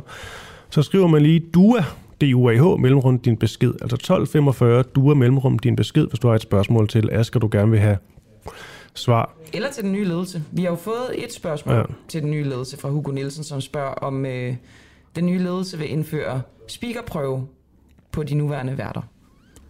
Og der er bare, altså det vil jeg gerne stille videre. Jeg har også bare lige spurgt Hugo, hvorfor. Jamen det, det... det kan da godt være, der er noget galt med vores måde at speak på. Det er fint. Speak, tale. Ja, man kan også gå ind på, øh, på Facebook. Ja, det her, at øh, Hugo har stillet sit spørgsmål. Så der ja. kan man også stille spørgsmål. Ja, og øh, nu er Asgaard lidt forsinket nu, og se, hvornår han, øh, hvornår han ankommer, og hvor meget vi, øh, vi når, for vi vil også gerne stille ham nogle, øh, nogle spørgsmål. Men det, jeg synes bare er vigtigere med, det er, at øh, Asger Jul jo ikke stopper sådan fra dags dato. Han, han sender også øh, næste måned med en gang om ugen, og vi to sender i morgen. Så altså, hvis der er nogle meget presserende spørgsmål, vi ikke får med, så kan vi stadig godt nå det. Det, ja, ja. det er jo ikke sådan, at, øh, at det var det, og så er han væk i morgen. Nej. Det er fuldstændig rigtigt. Ja. Det er en blød udgang. En blød afslutning. Øhm, ja, er der andre spørgsmål øh, til ham lige umiddelbart? Ikke som jeg kan se. Har du nogle nyheder, vi kan hygge os med, inden han kommer? Der er to får, der er druknet i en voldgrav, kan jeg læse. Jamen, det er jo fordi, at der var en, øh, en hundeejer, der, øh, der simpelthen øh, tabte hundesnoren. Og så løb hunden efter forne, og så druknede forne i voldgraven. Det er okay. jo tragisk. Men lad os, øh, lad os tage nogle øh, nyheder. Det er jo på, på denne her morgendagen efter, at øh, det kom frem, at øh, Mikhail Gorbachev, han, øh, han ikke er blandt os længere. Han blev 91 år gammel. Og han er jo nok modsat, hvad vi må forvente, at Vladimir Putin vil blive, når han en dag øh, går bort. Altså blevet skamhyldet af vestlige øh, ledere, politikere. Fået Nobels fred, fredspris. Ja, hvad var det? Kan du huske, hvad han skrev? Hvem var det? Var det øh, fra enhedslisten? Pelle Dragsted kaldte ham Gorbi. Gorbi. Rest in peace, Gorbi. Ja.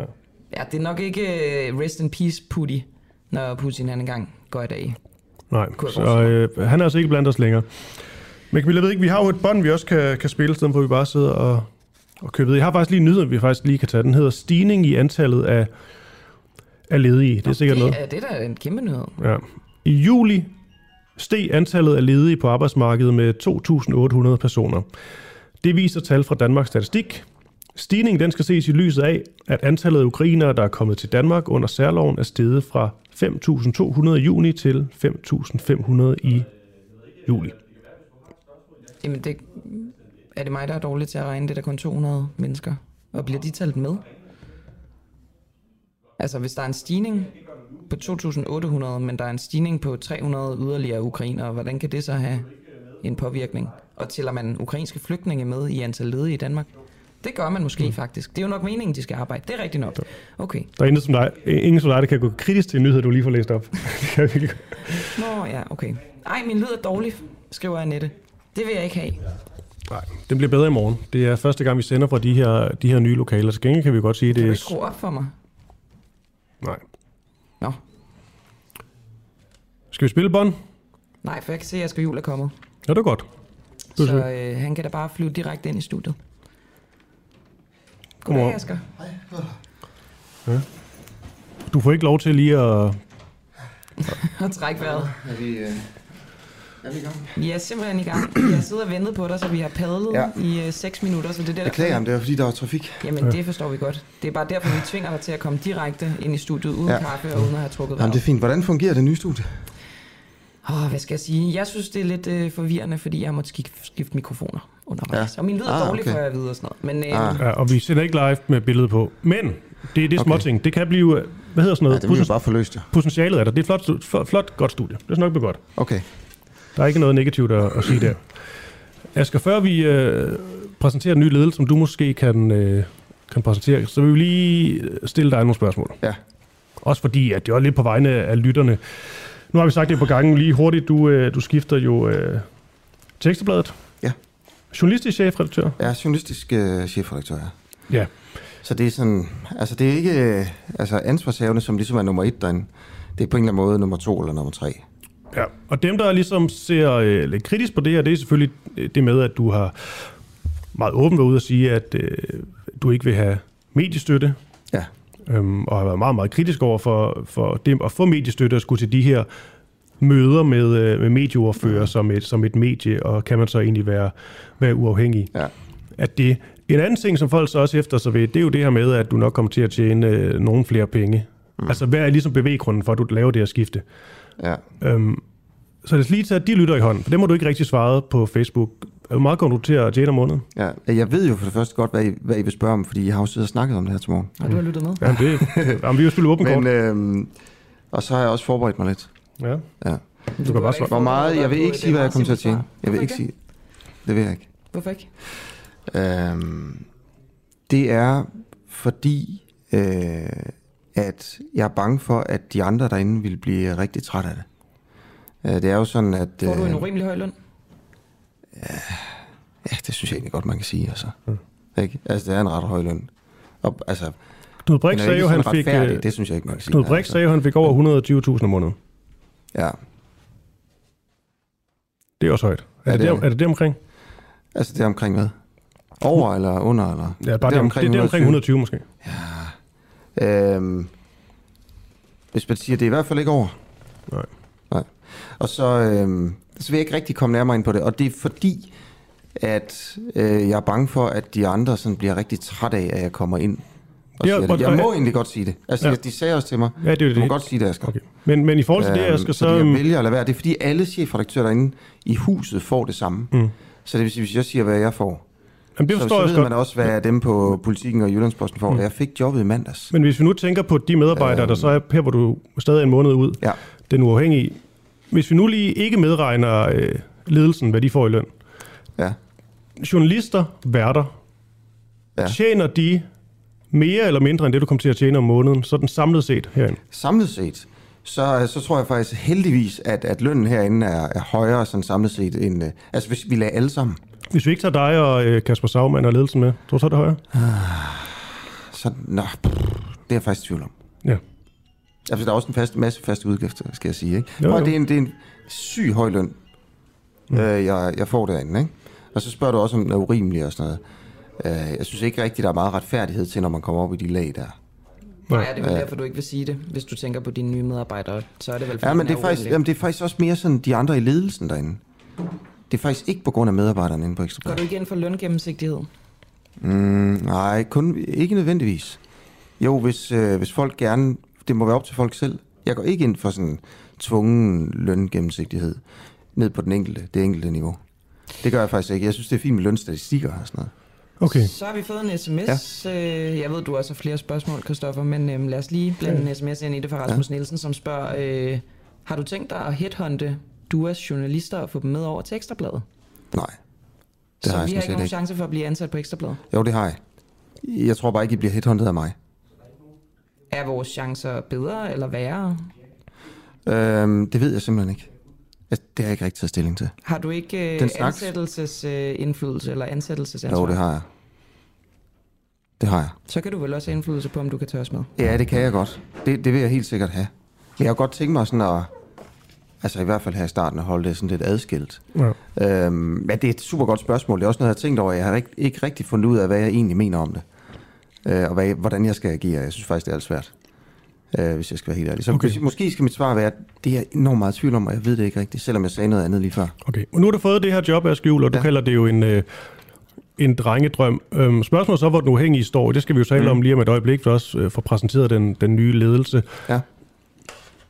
Men er der noget, altså, er der noget i, at du har sagt ja til det her job, der har spændt ben for, at den uafhængige kunne få en mere sikker økonomi? Øh, altså om det her har en, en negativ sådan, konsekvens for den, økonom, for, for den uafhængige sådan, økonomisk set. Ja, hvis du nu var blevet, havde vi så større chance for at kunne... Øh... Det er meget muligt. Ja. Altså det er muligt, fordi det kan være, der er nogle medlemmer, der forsvinder nu her. Ikke? Øh, og der var jo i går omkring 1%, der forsvandt, mm. da, vi, øh, da vi så det. Ikke? Og det er, jo, det er jo ret mange, det er jo, det er jo 30-40 medlemmer, tror jeg, der, der forsvandt, da jeg snakkede med Kasper om det. Øh, så det, det kan jo have sådan en negativ økonomisk konsekvens mm. for os. Ikke? Hvad med sådan noget som mulige samarbejdspartner? Er der nogen, der har mistet interessen efter, at du ligesom øh, forlod skuddet? Sådan noget med, med investorer ja. og sådan noget. Øh, jeg vil helst ikke komme ind på det der. Det vil jeg godt vælge ikke at svare på øh, i forhold til sådan noget med, øh, med investorer. Men jeg vil da godt sige, at det er jo noget, vi kigger på. Mm. Altså også folk, der lytter med nu her og sådan, ikke? Jeg skal også vide, altså vi, vi vil jo gerne have sådan bedre kvalitet hele tiden. Ikke? Så mm. vi kigger faktisk også efter, om der er nogen, der kunne tænke sig at skyde penge i. Øh, det har vi da gjort hele tiden. Men præcis sådan, hvem vi har snakket med, og hvordan og sådan noget, det vil jeg egentlig gerne holde hemmeligt.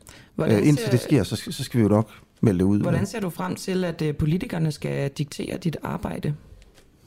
At du tænker på det med statsstøtte? Ja. øhm, ja, men det, øh, det håber jeg altså ikke, de kommer til. Nej. Altså fordi, men det at ekstrabladet får statsstøtte. hele tiden, altså både mod statsstøttede medier, men også argumentet for det her medie, ja. at vi kan lave journalistik, man ikke kan lave. Præcis. Så hvad er det, I ikke kan lave på ekstrabladet? Øhm, jamen, jeg ved ikke, om der er noget, man ikke kan lave, når det er. Men, men altså, medier, der modtager statsstøtte, for eksempel ekstrabladet, øh, har en, der er jo en risiko for, at der indsniger sig en eller anden form for censur. Det har jo været mit argument hele tiden. Øh, hvis man kan man kritisere det, man får penge af. Mm. Og, øh, og det mener jeg stadigvæk er forkert. At, jeg også mener stadigvæk, det er forkert, at Ekstrabladet for penge. Vil du gøre noget ved det? Altså, der er svaret ja, det vil jeg gerne gøre noget ved. Men svaret er også, det kan jeg ikke. Kan du, jeg vil lige sige, kan ja, du gøre noget ved det? Så det vil jeg da gerne. Okay. Øhm, ja. Men... Du var jo inde, fordi Asger, du var inde i, øh, i P1-debat i, øh, i maj måned, tror jeg det var. Men, og, men jeg kan godt se, at det ikke ser så godt ud. Ja, og der talte du blandt andet med, med Lea Korsgaard, som øh, ja. har Zetland. Ja. Og, øhm, og hende var du ikke sød, særlig øh, sød ved. De får 3 millioner i, øh, i statsstøtte. Det er ikke særlig meget, mm. men hun vil gerne have, have mere. Ja. Øhm, og du er virkelig ude og kritisere hende. Du sagde til hende, at du vil have lige så meget statsstøtte som, som de andre. Så svarede hun, ja, of course, på grund af mm. konkurrencevilkår. Mm. Til ja. det der svarede du, Ja, og det er forskellen på os to. Det ved jeg ja. ikke. Ja. Og der tænkte jeg, da jeg hørte det, du er godt nok en held. Ja. Gud, hvor jeg skal sige.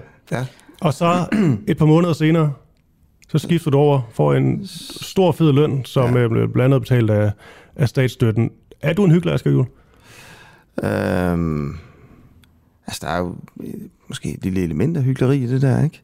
For jeg siger, bare, jeg siger det også, fordi øhm, det er et altså, ord, der virkelig går igen, når man ser dem, der ja. er kritiske over for din beslutning ja. af vores øh, lyttere. Altså, jeg vil sige, jeg ville være en hyggelig, hvis, jeg, hvis, det var, hvis det var op til mig, om Ekstrabladet skulle have statsstøtte, og jeg så sagde, ja. Det er da op til dig at vælge, om du vil arbejde for et statsstøttet medie. Det er op til mig, om jeg vil vælge at arbejde der, men det er ikke op til mig, om, om de her medier skal have det. Altså, det er ikke min position at kunne bestemme det der, ikke? Og jeg har også sagt til dem, jeg går ind for, det har jeg også sagt til dem, derinde, øh, at, at nemt, man ikke skal have statsstøtte. Det. Ja, jamen det er det. Det er enormt nemt for mig at sidde og holdninger. Det var, det var holdninger, sådan, hvor bordet fangede, mens jeg bestemte over den uafhængige. Men inde på Ekstrabladet, der kan jeg have holdninger til alle de her ting, fordi jeg kan ikke bestemme det. Altså, jeg kunne have holdninger til, til alt muligt, og det er jo i virkeligheden med det her en lille smule ligegyldigt, hvad jeg mener om det, fordi det er ikke min beslutning om Ekstrabladet for statsstøtte. Men jeg har jo den samme holdning stadigvæk. Jeg synes, det er forkert, at medier får det, ikke? Mm. Og giver det mening, jeg siger? Ja, men, du, men det er også bare, fordi du har været så klar i mailet, og også ja. ligesom sagt, at man kan ikke lave lige så god kritisk øh, journalistik, hvis man får, får statsstøtte. Det simpelthen mm. hæmmer dig. Ja. Det virker jo bare, øh, ud over det med pengene, men så virker det ulogisk at gå, gå, gå derover. Ja. Hvis du ikke kan lave lige så god journalistik, du vil gerne lave god journalistik. Ja, men det, det er det, jeg vil.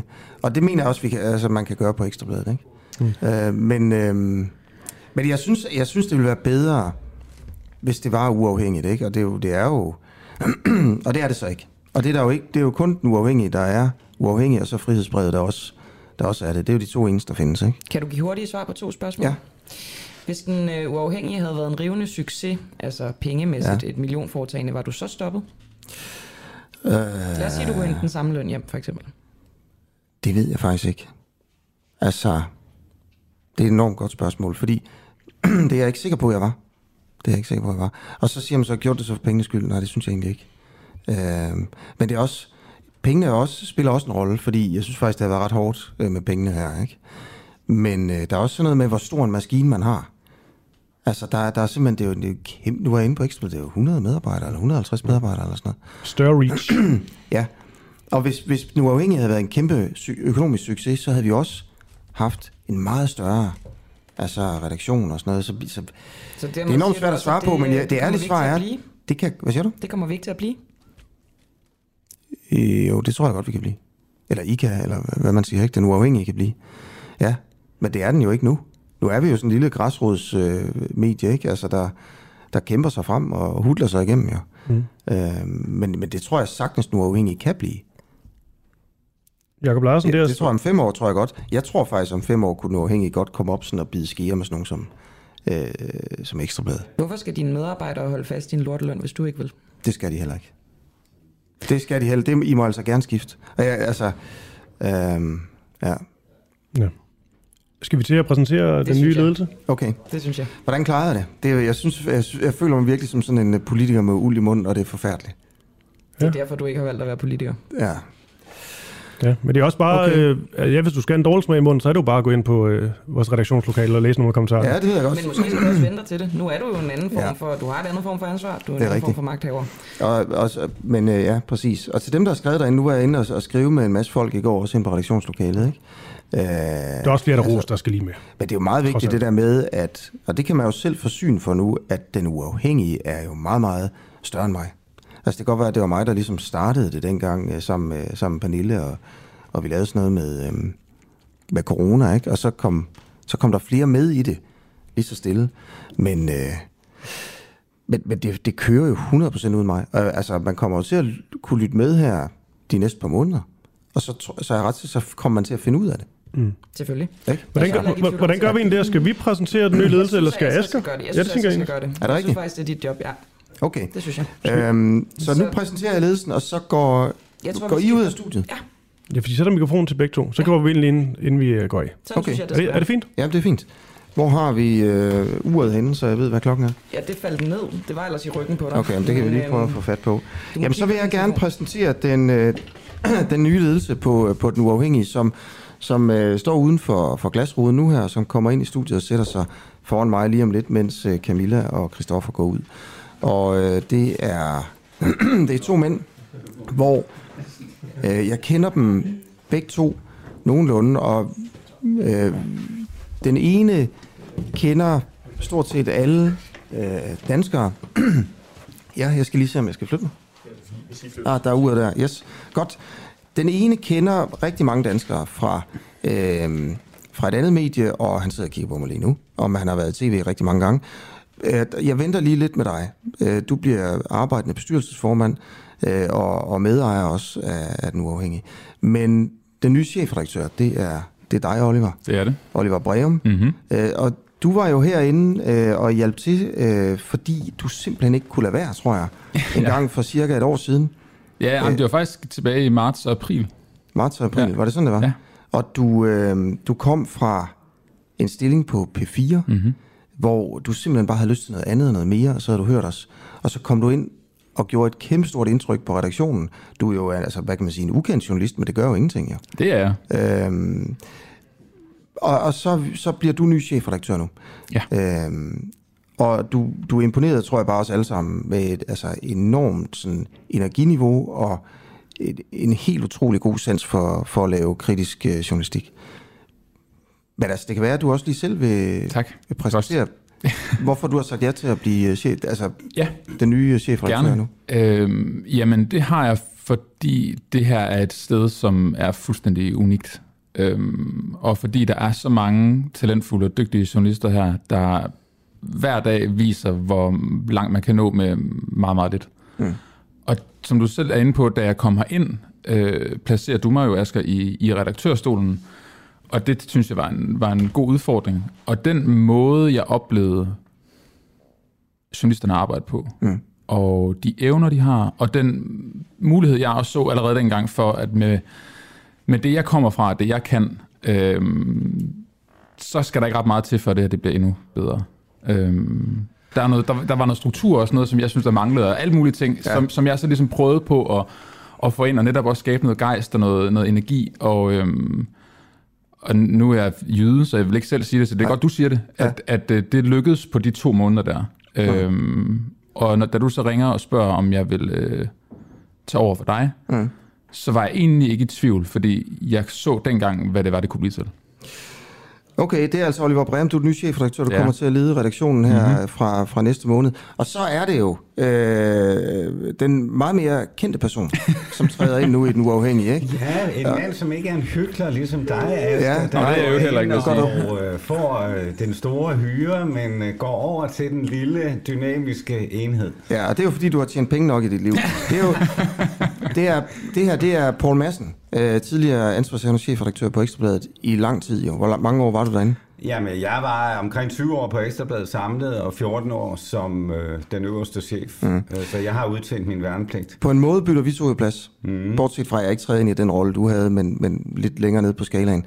Øh, vil du prøve at sige, hvorfor du går ind i den uafhængige, og, og hvad du skal lave? Jamen, altså, jeg går jo ind i den uafhængige, fordi jeg synes, øh, ligesom Oliver og dig, også at øh, projektet er unikt.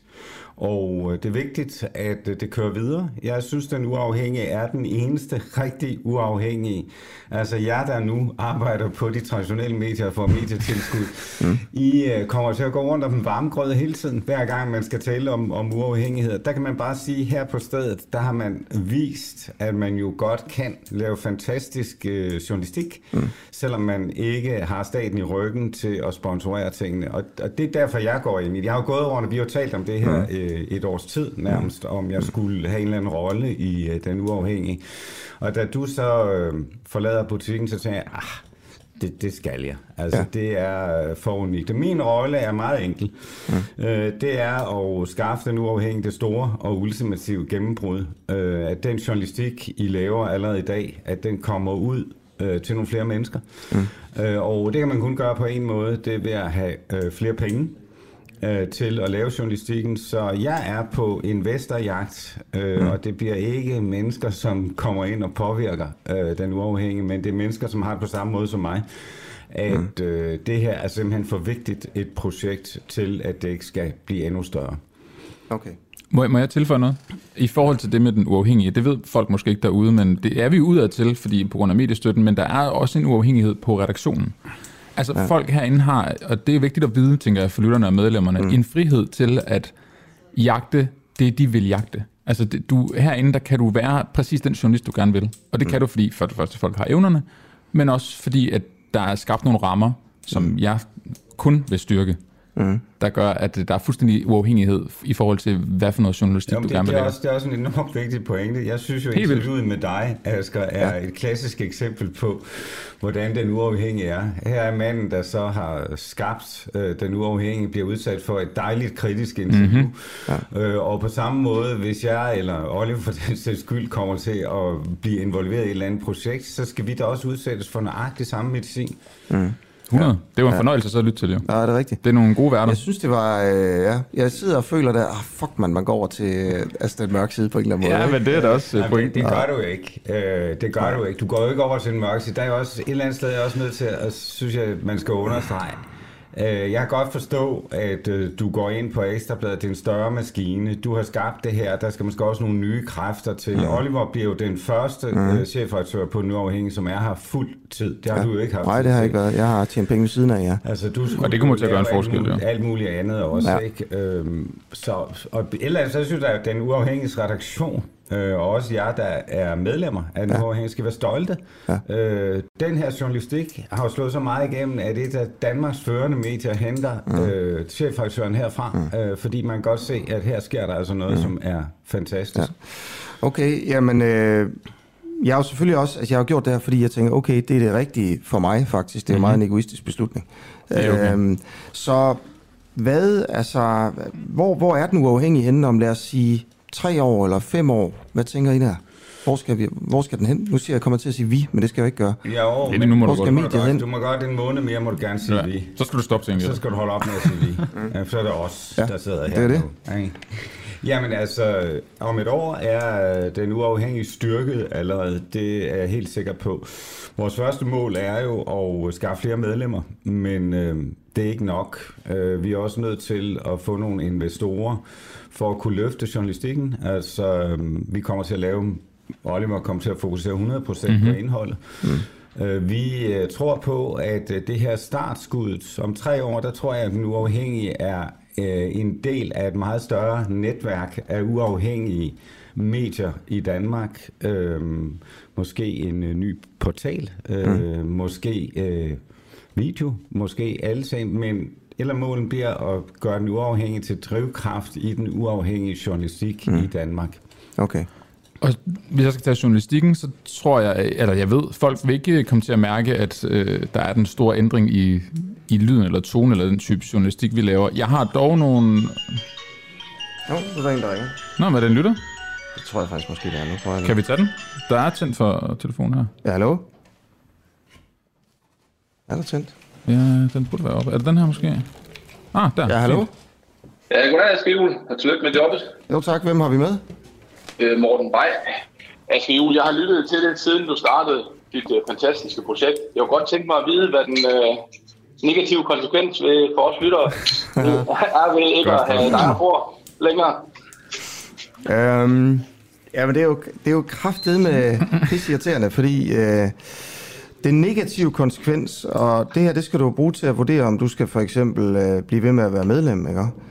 Øhm, ja. Den negative konsekvens, det, det risikerer Ja, det er jo... et skarpt spørgsmål. Ja, men det er det. Det, er, og det må være... Øh, det må være, at du risikerer dårligere journalistik. Altså, du er risikerer jo, at Oliver, han er dårligere end mig. Det er så bare tilfældigvis Og så, ikke, men det er jo sådan noget helt andet. Øh, det er jo risikoen, men jeg kan ikke sige, at det kommer til at ske. Men det, må, Det gør det ikke. Det gør det ikke. Men det er jo risikoen. Ja, den, prøv at høre. Hvad fanden skal man svare ellers på det spørgsmål? Alt tilværelsen har en risiko. Ja. Øh, Ekstrabladet kan også blive dårligere, når du kommer derind. Ja. Der kan være nogen, som, Det som ikke synes, at øh, du gør det godt nok. Altså, Ja. Det vil jeg godt sige, det kommer, det kommer simpelthen ikke til at ske. Okay, hvad, hvad, hvad fanden kunne så den negative Der må jo være en negativ jamen, konsekvens, ja, fordi kommer ellers... til at mangle dig. i Din stemme er der jo ikke længere. Ja.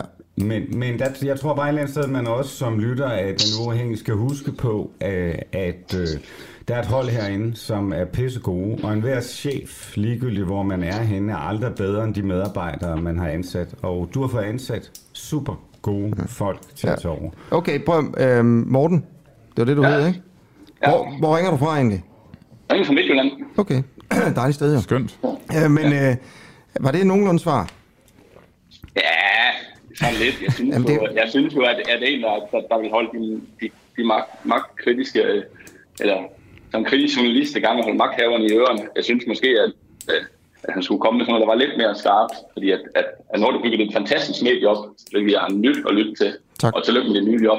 Men, men, men, men der må være en, en konsekvens, når, når man kan sige, at, at du bare går over til... Men det er ikke sikkert, det er det. Morten, det, det er ikke sikkert, det er, det er jo bare en risiko. Det er jo ikke... Det, er, ikke- det Det kan er mest lyttere, Prøv for at- os lyttere, der føler, at du har, at du har banket et stort, flot medie op. Ja, nu er klokken ved at være gået. Jamen, øh, vi har fået lov til at fortsætte. Vi, vi kører over tid i dag. Ja. Okay. Nå, men, øhm, Men Morten, klokken er lige i jeg, må hvert jeg ikke fald. stille spørgsmål til Morten? Jo, selvfølgelig. Morten, øh, hvad, hvad synes du, der skal til for, at øh, du øh, stadig synes, at det er fedt at være på en uafhængig? Lyt til det. det er, at når man har en passion, så opgiver man den ikke, når man kan se, at man lige kan få en gulerod ved at hoppe væk fra det. At man bliver ved, selvom det, det er et sejt langt træk. Giver det mening? Ja, det gør Jeg det. skal jo super mening. Der, der kan jeg så sige til dig, at øh, bare for at lave en parallel. Altså som håndværk. Ja. Bare, ja. da jeg startede i sin tid på Ekstrabladet, der var det også et, et sejt træk fra at flytte Ekstrabladet væk fra måske at kigge lidt for meget på egen navle og kigge lidt ud. Øh, Jeg tror, at det, der er vigtigt her på den uafhængige, det er at fortsætte den linje, som Asger har lagt. Øh, være super kritiske, super uafhængige, øh, men også at bygge videre og komme ud med noget mere til jer, mm-hmm. der støtter det. det, bliver bare, det bliver bare meget vagt lige pludselig. Og for os lyttere, synes jeg, når, når den chefredaktør, der har startet mediet, vælger at gå over, som man siger, til den mørke side, som man, som man selv formulerede det. Altså, så kan man godt føle, man kan godt føle lidt som lytter, at var det så forgæves, at vi lyttede? Ja. Men, men er, det en, er det en skuffelse mere mod Asger i virkeligheden måske, end det, end det er en skuffelse er mod det, lidt, mediet? er, det lidt, er, det, er det nok lidt en skuffelse mod, mod Asger faktisk, fordi jeg synes, han har bygget noget op, øh, som jeg selv har været i gang med at bygge op som håndværker, Ja. hvor jeg, det lange seje træk bliver man ved med, mm. og, og, og som du selv siger, du var der i 20 år på, på Ekstrabladet, ikke også? Det, det er også en lang sej træk og flot at tage, men, men, men fordi man kan se en, en gulerød, Okay. Og Så- så Morten, jeg, jeg, jeg kan godt sætte mig ind i, at, at øh, så kan jeg jo øh, som chefredaktør og, og Paul godt sidde og sige, at det bliver det samme, og, og, og vi går efter de samme mål, vi vil gøre, kunne gøre det, den uafhængige har gjort nu endnu mere. Og jeg kan faktisk godt sætte mig ind i, at du så måske sidder og tænker, ja ja, det er jo også bare noget, I siger, fordi nu er, nu er Asger på vej ud. Ja. Øhm, men, men der er ikke noget, der kommer til at ændre sig. Altså det er, det er fuldstændig den samme passion. Nu skrider min mikrofon fra mig. Det er fuldstændig samme øh, øh, passion. Det er de samme mennesker, der kommer til at sidde der. Forskellen er, at jeg kommer, jeg kommer til at adoptere det, som øh, jeg oplevede herinde, da, da jeg men arbejdede det er på jo den at i marts og man skal april. Ja, det er nemt at sige, om man skal tro på det, I siger, ikke også? Det er ligesom, man skal tro på politikerne. Men når, når, det, så vis, når det så viser sig, at, at, at der skal handles, og man skal blive ved på det lange seje træk, som man også føler nogle gange, politikere mm. springer over, mm-hmm. jamen, så, så er det ikke ligesom endnu, at det, det er almindeligt erhvervsliv. Det er jo fuldstændig rigtigt. Så må du lægge mærke til, om øh, det ændrer sig. Men ja, jeg skal, jeg skal, det, det, det, det, du er nødt til at bedømme os på det, vi gør. Ja, og, det, skal, det skal jeg gøre. Og, så og tillykke, tillykke med det altså, Tak for det, morgen. ringe igen. Tak for det, morgen. Ja. Det skal jeg gøre på, Madsen. okay, det er godt. Tak, tak, tak. Yes. Og så tænker jeg også bare, at vi øh, siger tak for det til, til jer to, ikke? og så tak til, til selvfølgelig alle jer, der, der har lyttet med Klart. Øhm, her til morgen. Og vi er tilbage med kritisk journalistik og aktuelle ting øh, og gode interviews i morgen kl. 7.